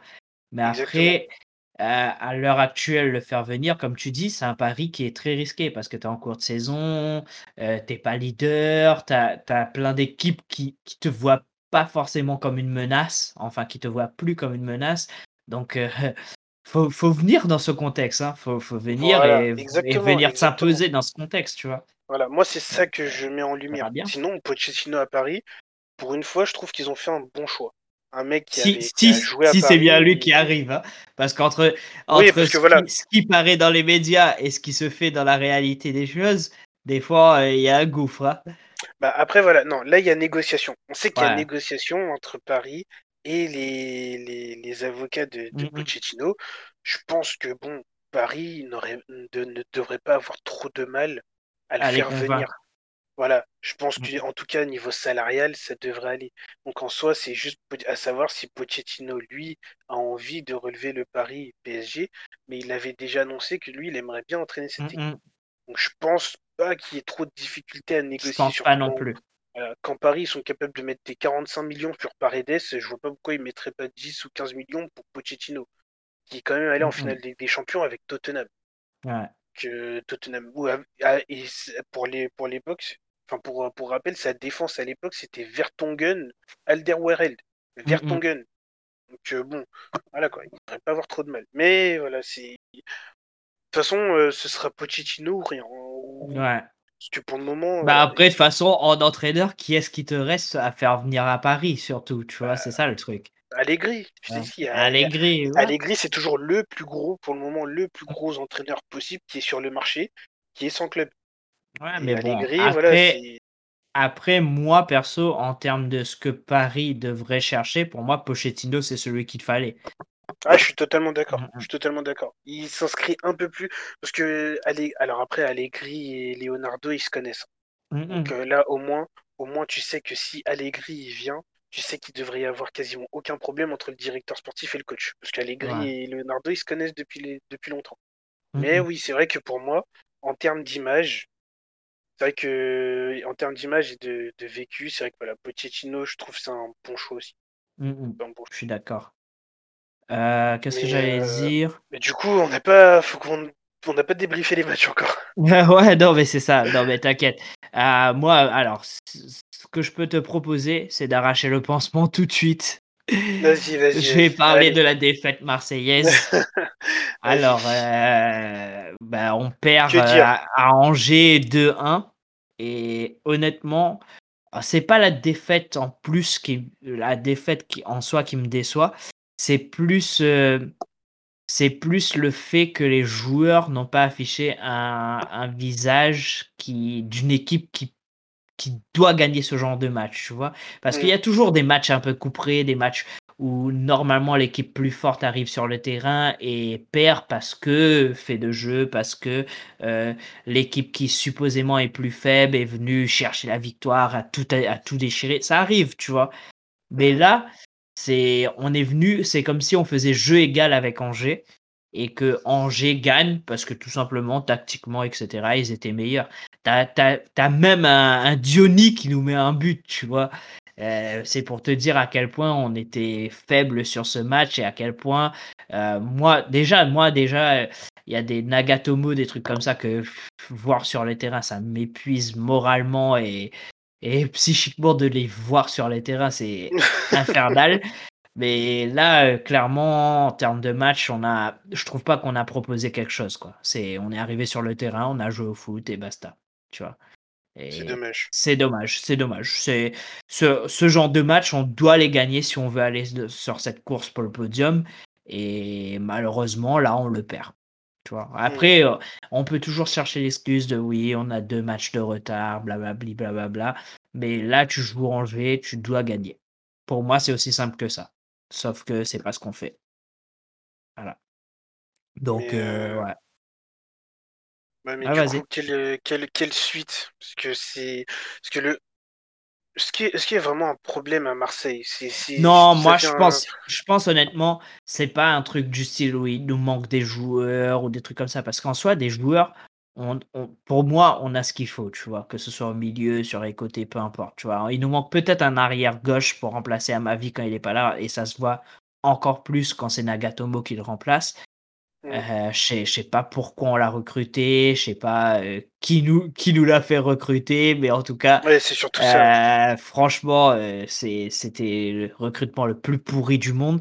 Et je pense qu'on a du souci à se faire aussi sur l'aile droite parce que à l'heure actuelle, quand Sakai il est pas là, ben on a personne en vrai pour le remplacer, tu vois, parce que c'est Nagatomo qu'on met à droite quand Sakai n'est pas là et qu'on a Amavi. Sauf que là, on n'a pas Amavi. Imagine Sakai il se blesse, je sais pas je sais pas du tout qui est-ce qu'on pourrait mettre à droite, tu vois? Et du coup, ouais, va, va, falloir se pencher sur ce problème des deux ailes défensives. Mais en tout cas, ouais, à part ça, moi, pour moi, on a, on a Tovin qui, qui fait plus ou moins une bonne saison. On a Payet qui, petit à petit, est en train de revenir malgré quelques erreurs ci et là. On a Benedetto qui prend ses marques et qui, honnêtement, fait de meilleurs matchs. Et au milieu de terrain, c'est plus solide, tu vois. Alors, tu as, as, Rongier qui fait une grosse boulette euh, sur le but, euh, sur le premier but, où il relance. franchement, il, relance la balle, où il la dégage et on prend pas ce but. Mais voilà, et, voilà. Après, Payet, il rate son péno, encore un péno raté. Bon, écoute, c'est l'effet de jeu. Mais moi, je pense c'est plus dans ce qu'on propose en termes de jeu. Je trouve que c'est plus là où c'est problématique. Moi, j'aurais aimé qu'on propose beaucoup mieux. Et malheureusement, on le fait pas. Voilà. Donc voilà, je commence par ça parce que ça, c'est un peu saoulant, tu vois. C'est. Ouais, mais c'est normal. Tu sais, tu sais que tu as ce qu'il faut pour faire mieux. Tu as le coach, tu as les joueurs, etc. Mais malheureusement, tu vas pas chercher ce qu'il faut là où il faut. Tu vois, ça, mmh. c'est des points qu'on devrait chercher, mais malheureusement, on va pas les chercher. Bah, c'est ça, surtout, surtout contre des adversaires comme Angers. Tu vois, parce que ça va être. là, on le voit, il y a des équipes quand même qui jouent bien. Euh, mmh je pense par exemple à des équipes comme euh, Strasbourg ou autres qui sont. Euh, Alors Strasbourg, Strasbourg, Montpellier. Montpellier. Montpellier, d'accord. Strasbourg, des, ouais. comme Montpellier ou Saint-Etienne par exemple qui deviennent commencent à devenir un peu Saint-Etienne, ils ont regagné en forme, ouais. Voilà, tu vois. Donc je me dis bon, il y a des matchs compliqués pour la deuxième partie de saison, et mmh voilà, des adversaires comme Angers, normalement, voilà, c'est censé être à la portée de Marseille. Si déjà, voilà, dans la lutte pour le podium par rapport à Lille, Lyon et Paris, vous commencez à caler face à des adversaires comme ça, alors qu'on voit en face que du coup, bah, les, les, trois premiers, eux, sont intraitables face à eux, face à ce genre d'adversaires, mmh bah, ça va devenir compliqué, quoi va devenir compliqué. Le pire, le pire, c'est pas seulement qu'ils soient intraitables contre ce genre d'adversaire, c'est que quand ils arrivent contre des paris, euh, ils jouent des Montpellier, etc., ils soient toujours intraitables. Et c'est là où c'est problématique. C'est que eux, ils abordent chaque match pour les gagner, et nous, on a l'impression qu'on choisit nos matchs en fait. Et c'est ça, ça, se verra à la fin, à la fin de la saison, si on garde cette mentalité ou pas. Mais en tout cas, moi, si on garde cette mentalité, ça va être compliqué de finir la saison sur le podium. Parce que moi, clairement, moi, clairement, ce que je vous dis depuis le tout début, c'est que Marseille, normalement, ne joue pas euh, la place de champion, mais on joue clairement une place sur le podium pour aller chercher l'Europe, tu vois. Et là, à l'heure actuelle, en faisant ce genre de résultats contre ces équipes-là, c'est compliqué d'aller chercher l'Europe. Ah, c'est c'est compliqué, tu vois. Surtout, mmh enfin, je comprends, hein, surtout qu'en plus, comme, comme je le disais, si on voit des équipes comme Rennes qui finalement retrouvent leur niveau, il y a de plus en plus d'adversaires. si vous commencez à laisser des points contre Angers, ça va être. Mmh bah, Rennes, à chaque, c'est simple, à chaque fois qu'ils jouent plus l'Europe, ils recommencent à gagner. C'est aussi simple que ça. Oui, mais c'est bah, c'est bien. C'est comme je te disais, c'est moi je pense c'est le cette barrière un peu mentale de dire mmh. effectivement voilà, tu joues l'Europe, tu joues dans des gros matchs, tu te donnes à fond, ça ne marche pas, tu as un peu de mal à te remotiver pour la Ligue 1, mais au bout d'un moment, bah voilà, quand tu quittes l'Europe, bah, tu retrouves euh, tu retrouves en fait cette envie de jouer la Ligue 1. Donc euh, mmh. moi je pense que Rennes, si tout se passe bien, il risque de finir la, la saison en trombe. Donc vous, si vous, de votre côté, vous commencez à perdre des points là, ça, va devenir compliqué. Quoi. Mmh Mais on va bien voir ce que ça donne de toute façon. Mais en tout mmh. cas, voilà, ça c'était le pansement que je voulais arracher. Et si David était là, il t'aurait parlé du deuxième pansement que lui veut arracher. Donc je, je, vais, essayer d'en parler comme je peux pour lui. on va parler du coup de cette victoire de Lyon contre Nantes. Donc Lyon, Lyon, clairement, ils continuent leur bout de chemin, ils continuent à faire le travail qu'ils doivent faire, et ils vont chercher les victoires où ils doivent aller les chercher. Et clairement, c'est tout bénef pour eux parce que ils finissent champions d'automne, tu vois. Donc euh, voilà, de but, euh, voilà, C'est exactement ça. Donc chapeau à eux pour ça. Maintenant, euh, le souci, c'est Nantes. Nantes qui continue à couler, Nantes qui continue à avoir beaucoup, beaucoup de mal. Et encore heureux, ils ont eu un grand Albon Lafont sur ce match-là, qui te fait 8 ou 10 arrêts, je sais plus, mais qui te fait beaucoup d'arrêts parce qu'ils perdent 3-0. Donc imagine, il te fait pas tous ces arrêts Alban Lafont, tu te manges un 5-6-0, tu vois. Ouais, et puis il y a aussi un. là gros... triste un gros raté de, de, Memphis qui est seul dans les cages, devant les cages vides et qui contrôle mal son ballon. Donc, euh, ouais, Nantes, c'est compliqué. Alors, ils viennent de. Ils viennent de, de, de, faire signer euh, Raymond Domenech comme coach. En plus. Alors, ils l'ont déjà signé? Euh, Alors, normalement, il a signé pour six mois. Mais c'était pas lui qui était sur le banc hier. Donc, voilà quoi, c'est. Ah même, même, dans le choix des entraîneurs. Normalement, c'est lui. Normalement, ça sera lui, mais bon, après, voilà quoi. C'est. Voilà, dans le choix des entraîneurs, voilà quoi. C'est douteux quoi. Enfin, Raymond Domenech, même, un mec même quand tu, quand tu signes un nouvel entraîneur, tu vois, moi, c'est plus ça qui m'embête. C'est pas le fait que ce soit Raymond Domenech en soi, mais c'est le fait qu'il le signe pour six mois renouvelables, entre guillemets. En gros, tu, prends le risque de dire écoute, au bout de six mois, je fais valser Domenech et je dois encore chercher un autre entraîneur. En gros, euh, ils sont au 17e entraîneur, un truc comme ça, euh, en, en.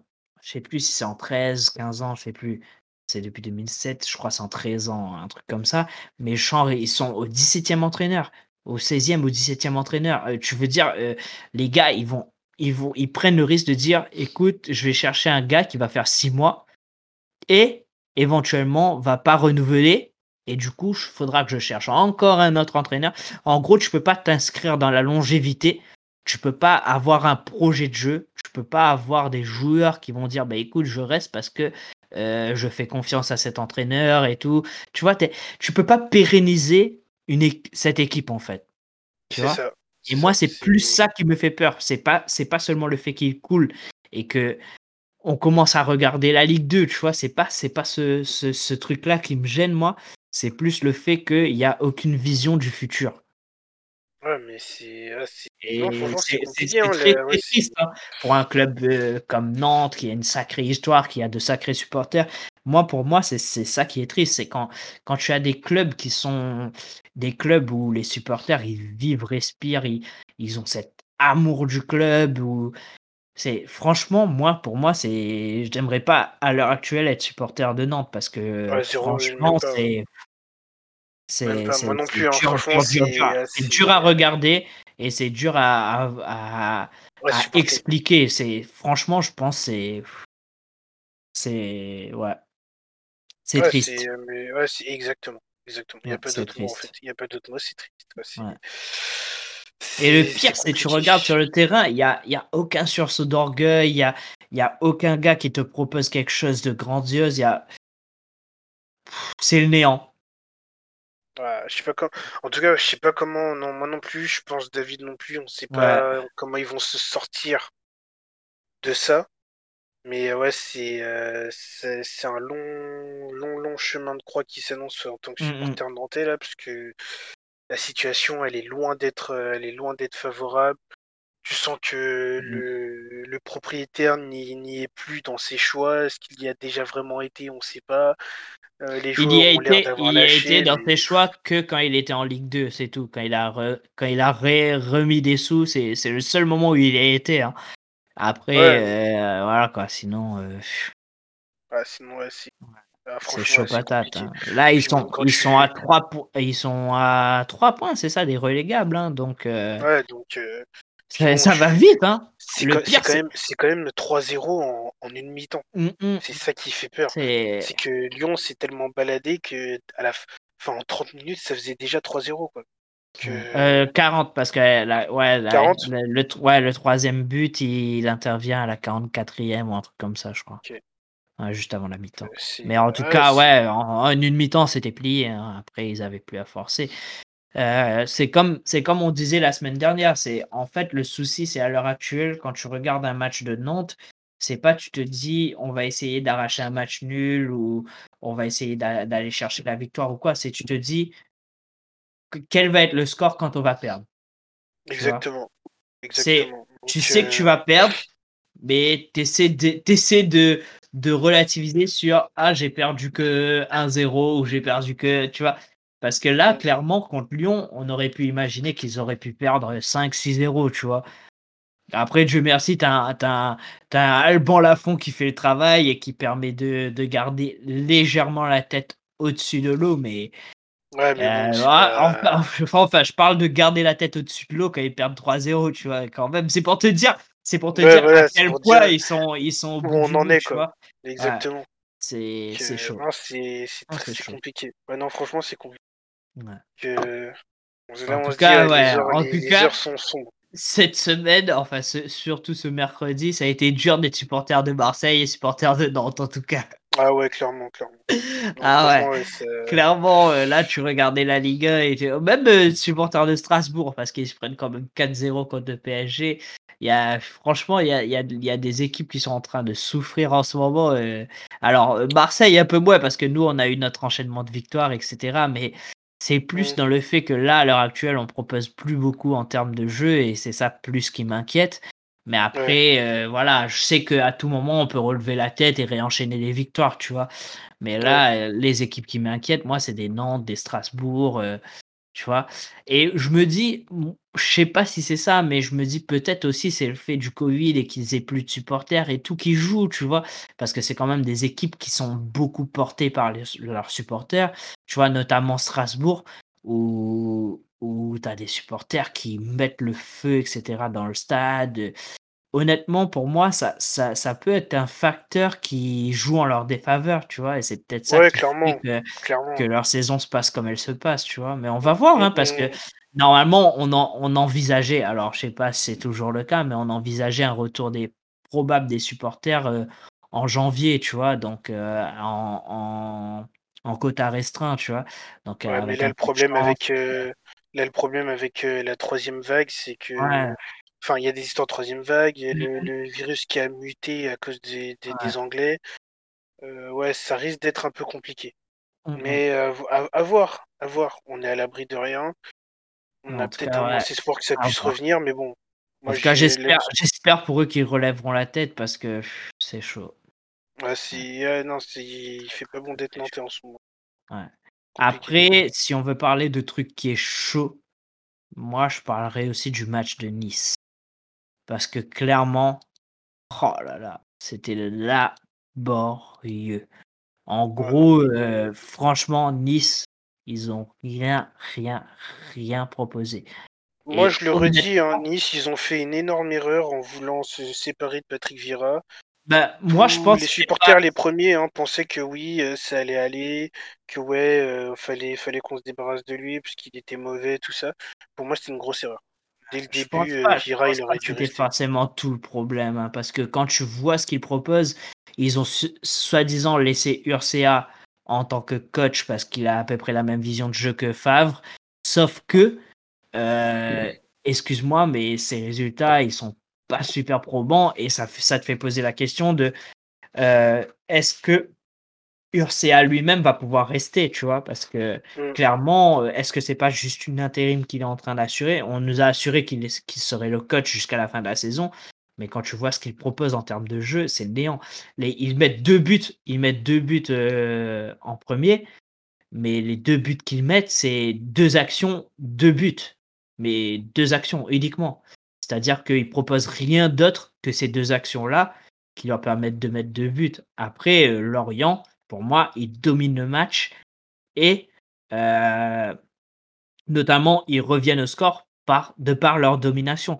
Honnêtement, j'aurais même pensé jusqu'au bout que Lorient aurait pu battre Nice. Tu vois, c'est, te dire à quel point Nice a rien proposé en termes ah de jeu. Tu vois. Euh, j'attends plus... En fait, j'attends plus rien de la saison Nice. Clairement, c'est. Franchement, c'est assez aberrant. Un mauvais hein, choix. Un mauvais choix. Ils auraient jamais. Pour moi, c'était trop tôt. Ils auraient jamais dû. Euh... Virer Vieira maintenant. Ouais. après, après, est-ce que est-ce qu'ils auraient gardé Vieira, ça aurait changé quelque chose? Je suis pas sûr. Hein. Honnêtement, je suis vraiment pas sûr. C'est le, truc, c'est que, là, à l'heure actuelle, tu sais pas comment ils vont pouvoir euh, relever la tête, tu vois. C'est, comme, je te dis, c'est, c'est un peu, on, continue dans cette lignée des, des, des clubs qui font un peu du mal à voir, tu vois. C'est, tu sais pas où est-ce qu'ils vont partir, tu vois. Tu regardes, euh, tu regardes des stats, des stats de fin de match. Tu vois que le match, il se termine quand même avec trois tirs pour Nice, trois tirs cadrés, tu vois. Ils ont mis deux buts sur ces trois tirs, euh, trois tirs cadrés. Et en face, tu as T'as Lorient qui se retrouve à 24 tirs, 6 euh, tirs cadrés, tu vois.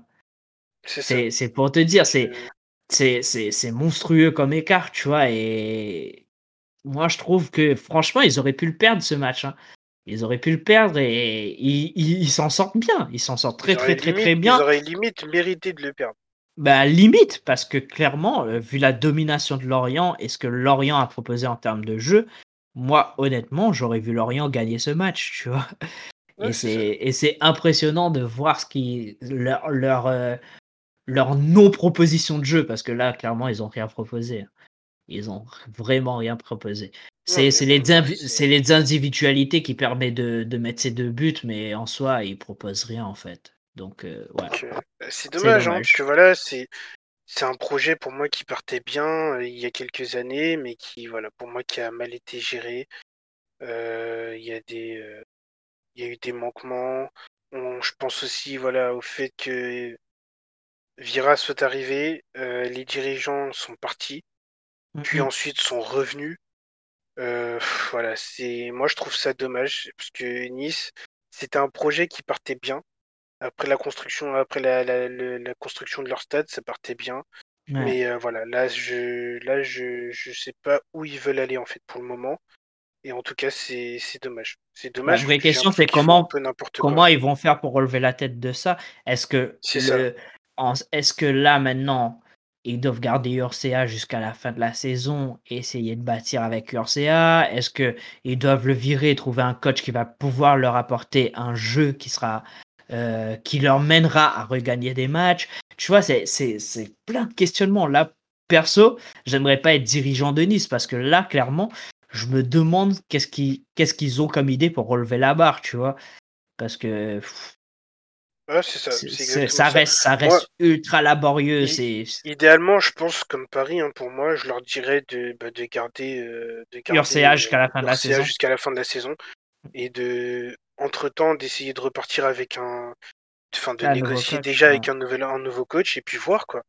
Mais euh, Nice... Non, clairement, euh, c'est ce qu'ils devraient faire. Après, et je pense qu'ils font erreur dans ce qu'ils visent, parce que j'ai entendu parler du fait qu'ils visaient le, coach euh, du Bayer Leverkusen, Boss, mais qui, qui quitterait son équipe de, de Bundesliga, qui est deuxième et qui fournit une bête de jeu, pour aller vers un OGC Nice qui propose absolument rien en termes de jeu et qui, pour l'instant, pour moi, n'a pas l'ambition euh, d'un club comme le Bayer Leverkusen, tu vois. Et pour moi, jamais, jamais, jamais tu, tu es coach d'un Bayer Leverkusen qui est deuxième, qui, qui fait le taf et tout. Tu dirais, oh ok, le projet de Nice m'intéresse, j'y vais. tu vois, c'est bah, super chelou, tu vois. Peut-être euh, peut-être niveau, niveau salaire, ils veulent aligner les ronds, on verra. Hein. Peut-être, mais après, voilà, pour, pour en, tout cas, s'ils veulent l'attirer, ça sera que comme ça qu'ils pourront le faire, selon moi. Mais en tout cas, euh, je pense que viser des coachs qui sont déjà en place, c'est déjà euh, qu'il y a quelque chose qui cloche parce que euh, t'as pas une vision réaliste de la chose, tu vois. C'est ça. Mais bon. Donc, y a, pour moi, il y a quelque chose qui cloche et voilà, c'est bizarre. On verra bien ce que ça va donner. Effectivement, mais c'est dommage. Parce que voilà, mmh c'est un projet qui, qui, partait bien, mais c'est dommage. On verra bien. Euh, bah, mention spéciale aussi à Lille. Ouais. Lille qui, qui, fait Lille qui continue son gros travail, mais clairement. Exactement, parce qu'il y a eu un Montpellier combatif en face, notamment le but, euh, pour moi, le but européen de, de ce, euh, de, de, de, cette semaine. On est totalement d'accord. Parce que dans 10 dollars. Ah oui, le, le retourner dans 10 dollars. Enfin, l'espèce de ciseau. Oh my god. Clairement, but, incroyable. But, de la semaine, clairement. Que si, ouais, très très fort. Alors, on sait très bien, on connaît la force offensive de, de, Montpellier. Et clairement, ils ont, ils ont tout. Les deux équipes ont affiché un très beau visage. Ça a été très fort offensivement d'un côté comme de l'autre. Le jeu était très très très fort et ça a ah, été un très bon match. Et aller chercher la victoire à Montpellier, franchement, Lille, honnêtement, Après, chapeau. Lille, ils ont, ils ont leur circuit. Ils ont leur circuit de dire euh, dans les dernières minutes, tu as Bourak Ilmaz euh, qui rentre et qui fait la différence. Mais en plus, tu vois, c'est toujours, c'est toujours ce duo Yazici, euh, Yilmaz. c'est toujours ça qui, qui, te fait mal en fin de match. C'est toujours ça. Exactement. Que, non, franchement, c'est très bien. c'est très bien. Mais en tout cas, moi, je euh, trouve que Montpellier n'est absolument pas déméritant sur ce match et va continuer à gêner beaucoup d'équipes cette saison. Honnêtement, la force, offensive, la force offensive de Montpellier et ce que fait Der Zakarian avec, euh, comme disait euh, David, ce, ce milieu avec Mollet, etc. Franchement, honnêtement, honnêtement, c'est une équipe qui est très, très, très, très costaud. Hein. Et il va falloir compter sur elle. Va falloir compter sur elle cette saison et sûrement la saison prochaine s'il continue comme ça parce que honnêtement, c'est fort.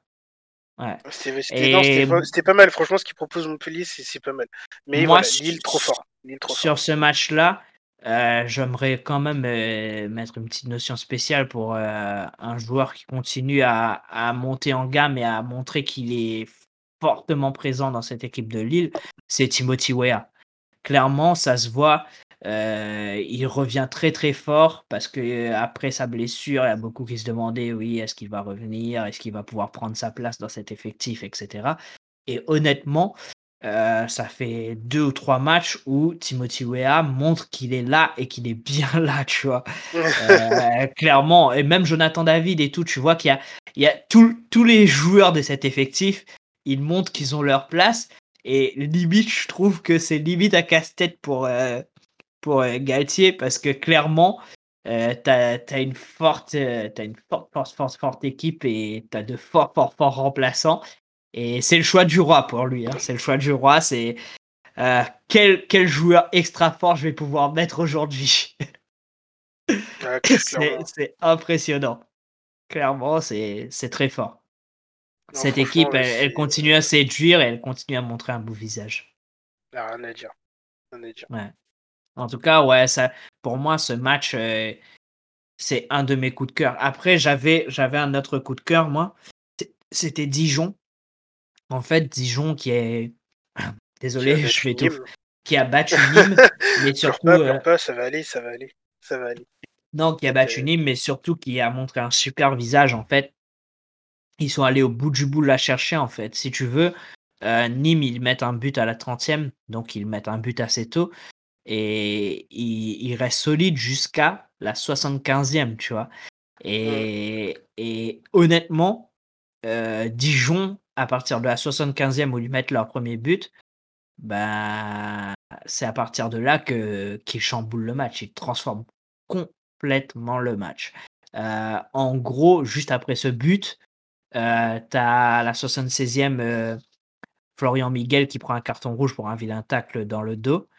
tac, il se mange son carton rouge et pam, tu vois, si tu veux, tu as Mouss, Konaté qui met le but à la 75e le carton rouge à la 76e et Baldé qui met le but à la 77e, tu vois.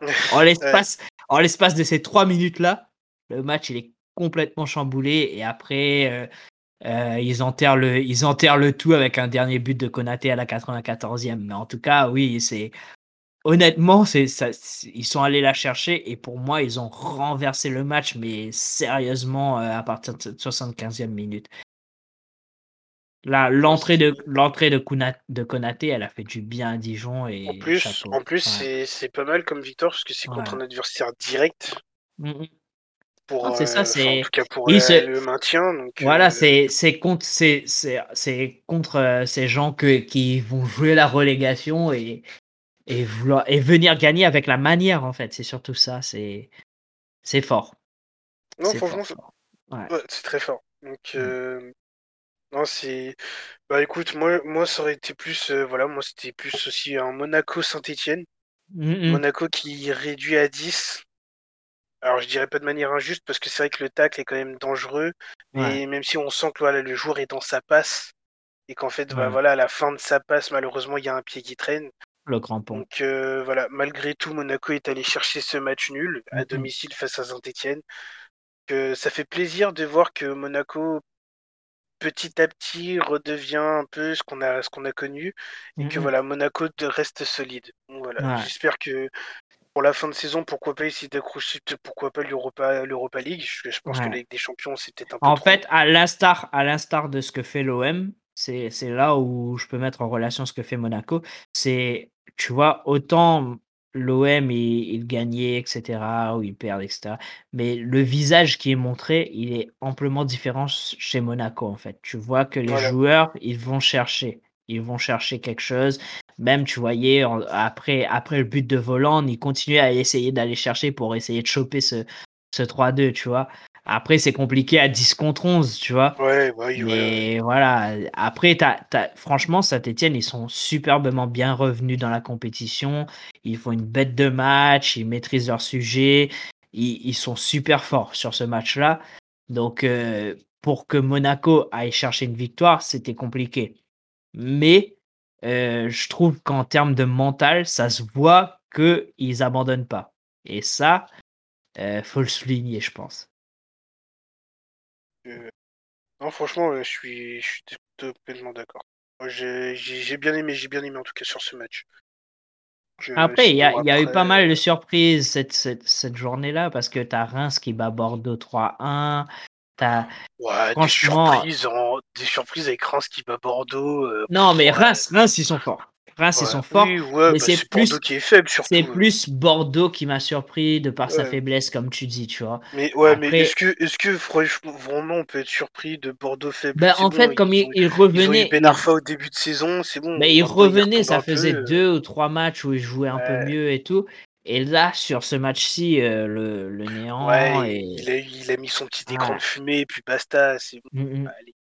Euh, en tout cas, ouais, c'était. Je trouve que c'était une journée qui était quand même pas mal euh, en Ligue Non, ouais, non, franchement, il y a eu du spectacle. Ouais, il y a eu du spectacle. Tu as eu Lens qui bat Brest au terme d'un bon match. Tu as eu Rennes. Lens qui bat Brest, excusez-moi, et Rennes qui bat Metz.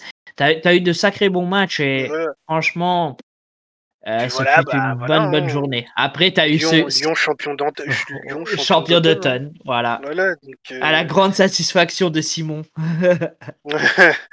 donc, euh, non, non, mais bon, voilà, et encore une fois, voilà, comme, je vous ai... comme je vous le dis depuis des semaines, hein, Lyon, on fait pas parler d'eux. Mm, mm. Ça joue, c'est calme, ils sont dans leur bizarrement... tranquillement. Mais voilà, de plus en plus. C'est depuis, qu'ils font ça qu'ils sont meilleurs. C'est depuis mis en retrait, depuis que Juninho fait le travail tranquillement avec Garcia, tu vois. C'est depuis ça que tu sens que Lyon est meilleur, tu vois. Non, franchement, c'est euh, c'est terrible. terrible. Franchement, c'était une belle journée pour la Ligue 1. Mm, mm. euh, des enfants en pagaille avant Noël. ouais, c'est ça. Du coup, si tu dois donner des tops et flops pour euh, la Ligue 1, ça serait quoi? Bah, mon top, ça resterait Lille. Mmh que je trouve que c'était un match difficile et que Montpellier a été un adversaire compliqué et que malgré tout, ils s'en sont sortis. De plus, si on doit rajouter effectivement les histoires avec les, présidents, dont on a discuté dans le précédent podcast, les achats, etc. voilà, parce que c'était le premier match du coup d'Olivier Létang à la mmh direction, enfin à la présidence. Euh, donc il y a eu changement de président dans la semaine. On sait que voilà, il y a des affaires internes au niveau du, financement qui sont pas très, qui sont pas très claires. Donc malgré tout ça, aller chercher cette victoire à Montpellier sur leur pelouse, faut, faut le faire. Voilà, mm, tu mm. sens que Galtier tient bien son groupe et que ce groupe a aussi envie d'aller loin avec Galtier. Mm, donc euh, voilà, moi je vais mettre euh, Lille dans mon top. Ouais. Et bah, dans mon flop, je suis un peu obligé de je suis un peu obligé de mettre Nantes, quoi. Mmh que c'est. Enfin, plus que. Il y, a le jeu, il y a le jeu, il y a ce que l'équipe montre, mais il y a aussi le club. Voilà, c'est euh, aller chercher euh, Raymond Domenech comme entraîneur, euh, des choix douteux, l'entraîneur qui est en place, qui fait des, des, des compositions, des compositions assez bizarres il n'y a rien qui va. Il a rien qui va. Voilà, mmh. ils étaient 12, 13e il y a un mois, ils sont 16e aux portes de la relégation. Là, il n'y a rien qui va. Donc vraiment, voilà, c'est dommage. Et voilà, quand malheureusement tu t'encaisses 3 buts en 40 minutes, ouais, c'est compliqué. Je suis d'accord avec toi. Voilà. Alors, sur mon top, moi, je mettrais pareil alors, je vais pas mettre une équipe en particulier, je vais mettre les deux équipes parce que c'est un beau match et que les deux équipes sont, sont satisfaisantes à regarder jouer. Euh, du coup, je vais mettre en top Montpellier-Lille et, et en flop euh, pour changer parce que je pense aussi que Nantes c'est un gros flop, mais je, vais mettre Marseille du coup parce que euh, le visage proposé n'est pas le visage qu'on attend d'eux. Exactement. Donc voilà. Euh, voilà, voilà. Euh, flop? euh, oui, du coup, c'est mon flop, du coup, c'est Marseille. Ok, d'accord. et... et... voilà, voilà. Et après, bah, bah, pour, hein. pour, info, normalement, euh, Pochettino, c'est sûr, c'est fait, il sera longtemps du PSG. Ouais. Voilà, pour venir ajouter. Que voilà. Bah écoute, bah, là, écoute, on ce, fut, ce fut bien sympa. On a fait, on a fait, hein. on, a, fait, quand même une longue émission, 2h04 là à l'heure actuelle, euh, pas mal. Ah, il, y avait, non, il y avait beaucoup à dire. Il y avait beaucoup à dire. C'est ça, beaucoup de news qui sont tombées. Voilà, beaucoup de news et tout. Là, on... bah, nous, on sera de retour, je pense, pareil, hein, début janvier. Début d'année, ouais, c'est ça. Ouais, parce que voilà, il y aura le Boxing Day et tout. Ouais. Euh, on aura, on aura de quoi parler, je pense. Exactement. Comme toujours. Il y, a le mercato qui va commencer. Mm, mm. Donc là, voilà, on va commencer aussi à regarder, euh, à, relayer euh, beaucoup d'infos mercato. Mm, moi, je pense notamment à Mohamed Simakan vers le Milan AC, parce que l'AC Milan, parce que voilà, c'est quand même l'une des infos importantes. Bon, Strasbourg, ils sont déjà pas très bien. Si en plus ils perdent leur meilleur défenseur, je pense qu'ils vont un peu couler. Ça serait, ça serait catastrophique pour eux, sachant que euh, Marseille lorgne Kenny Lala. Donc, euh, t'imagines euh, si tu as le départ de Lala et de Simacan, ça va être très, très, très, très, très compliqué. Mais bon, avec leur bêtise de Mediapro, et si on doit rajouter ça, plus le coronavirus, eh ben, il y a de la braderie à faire partout. Mmh, mmh. Donc, il y, a des, y, a des, y a des opportunités à saisir. Donc, Simacan, donc voilà, donc ouais, on, je pense qu'on reviendra, on reviendra avec, euh, avec David. Des news. on sera, on sera On reviendra en équipe complète. En tout cas, les gars, euh, joyeuses fêtes. Passez de bons réveillons.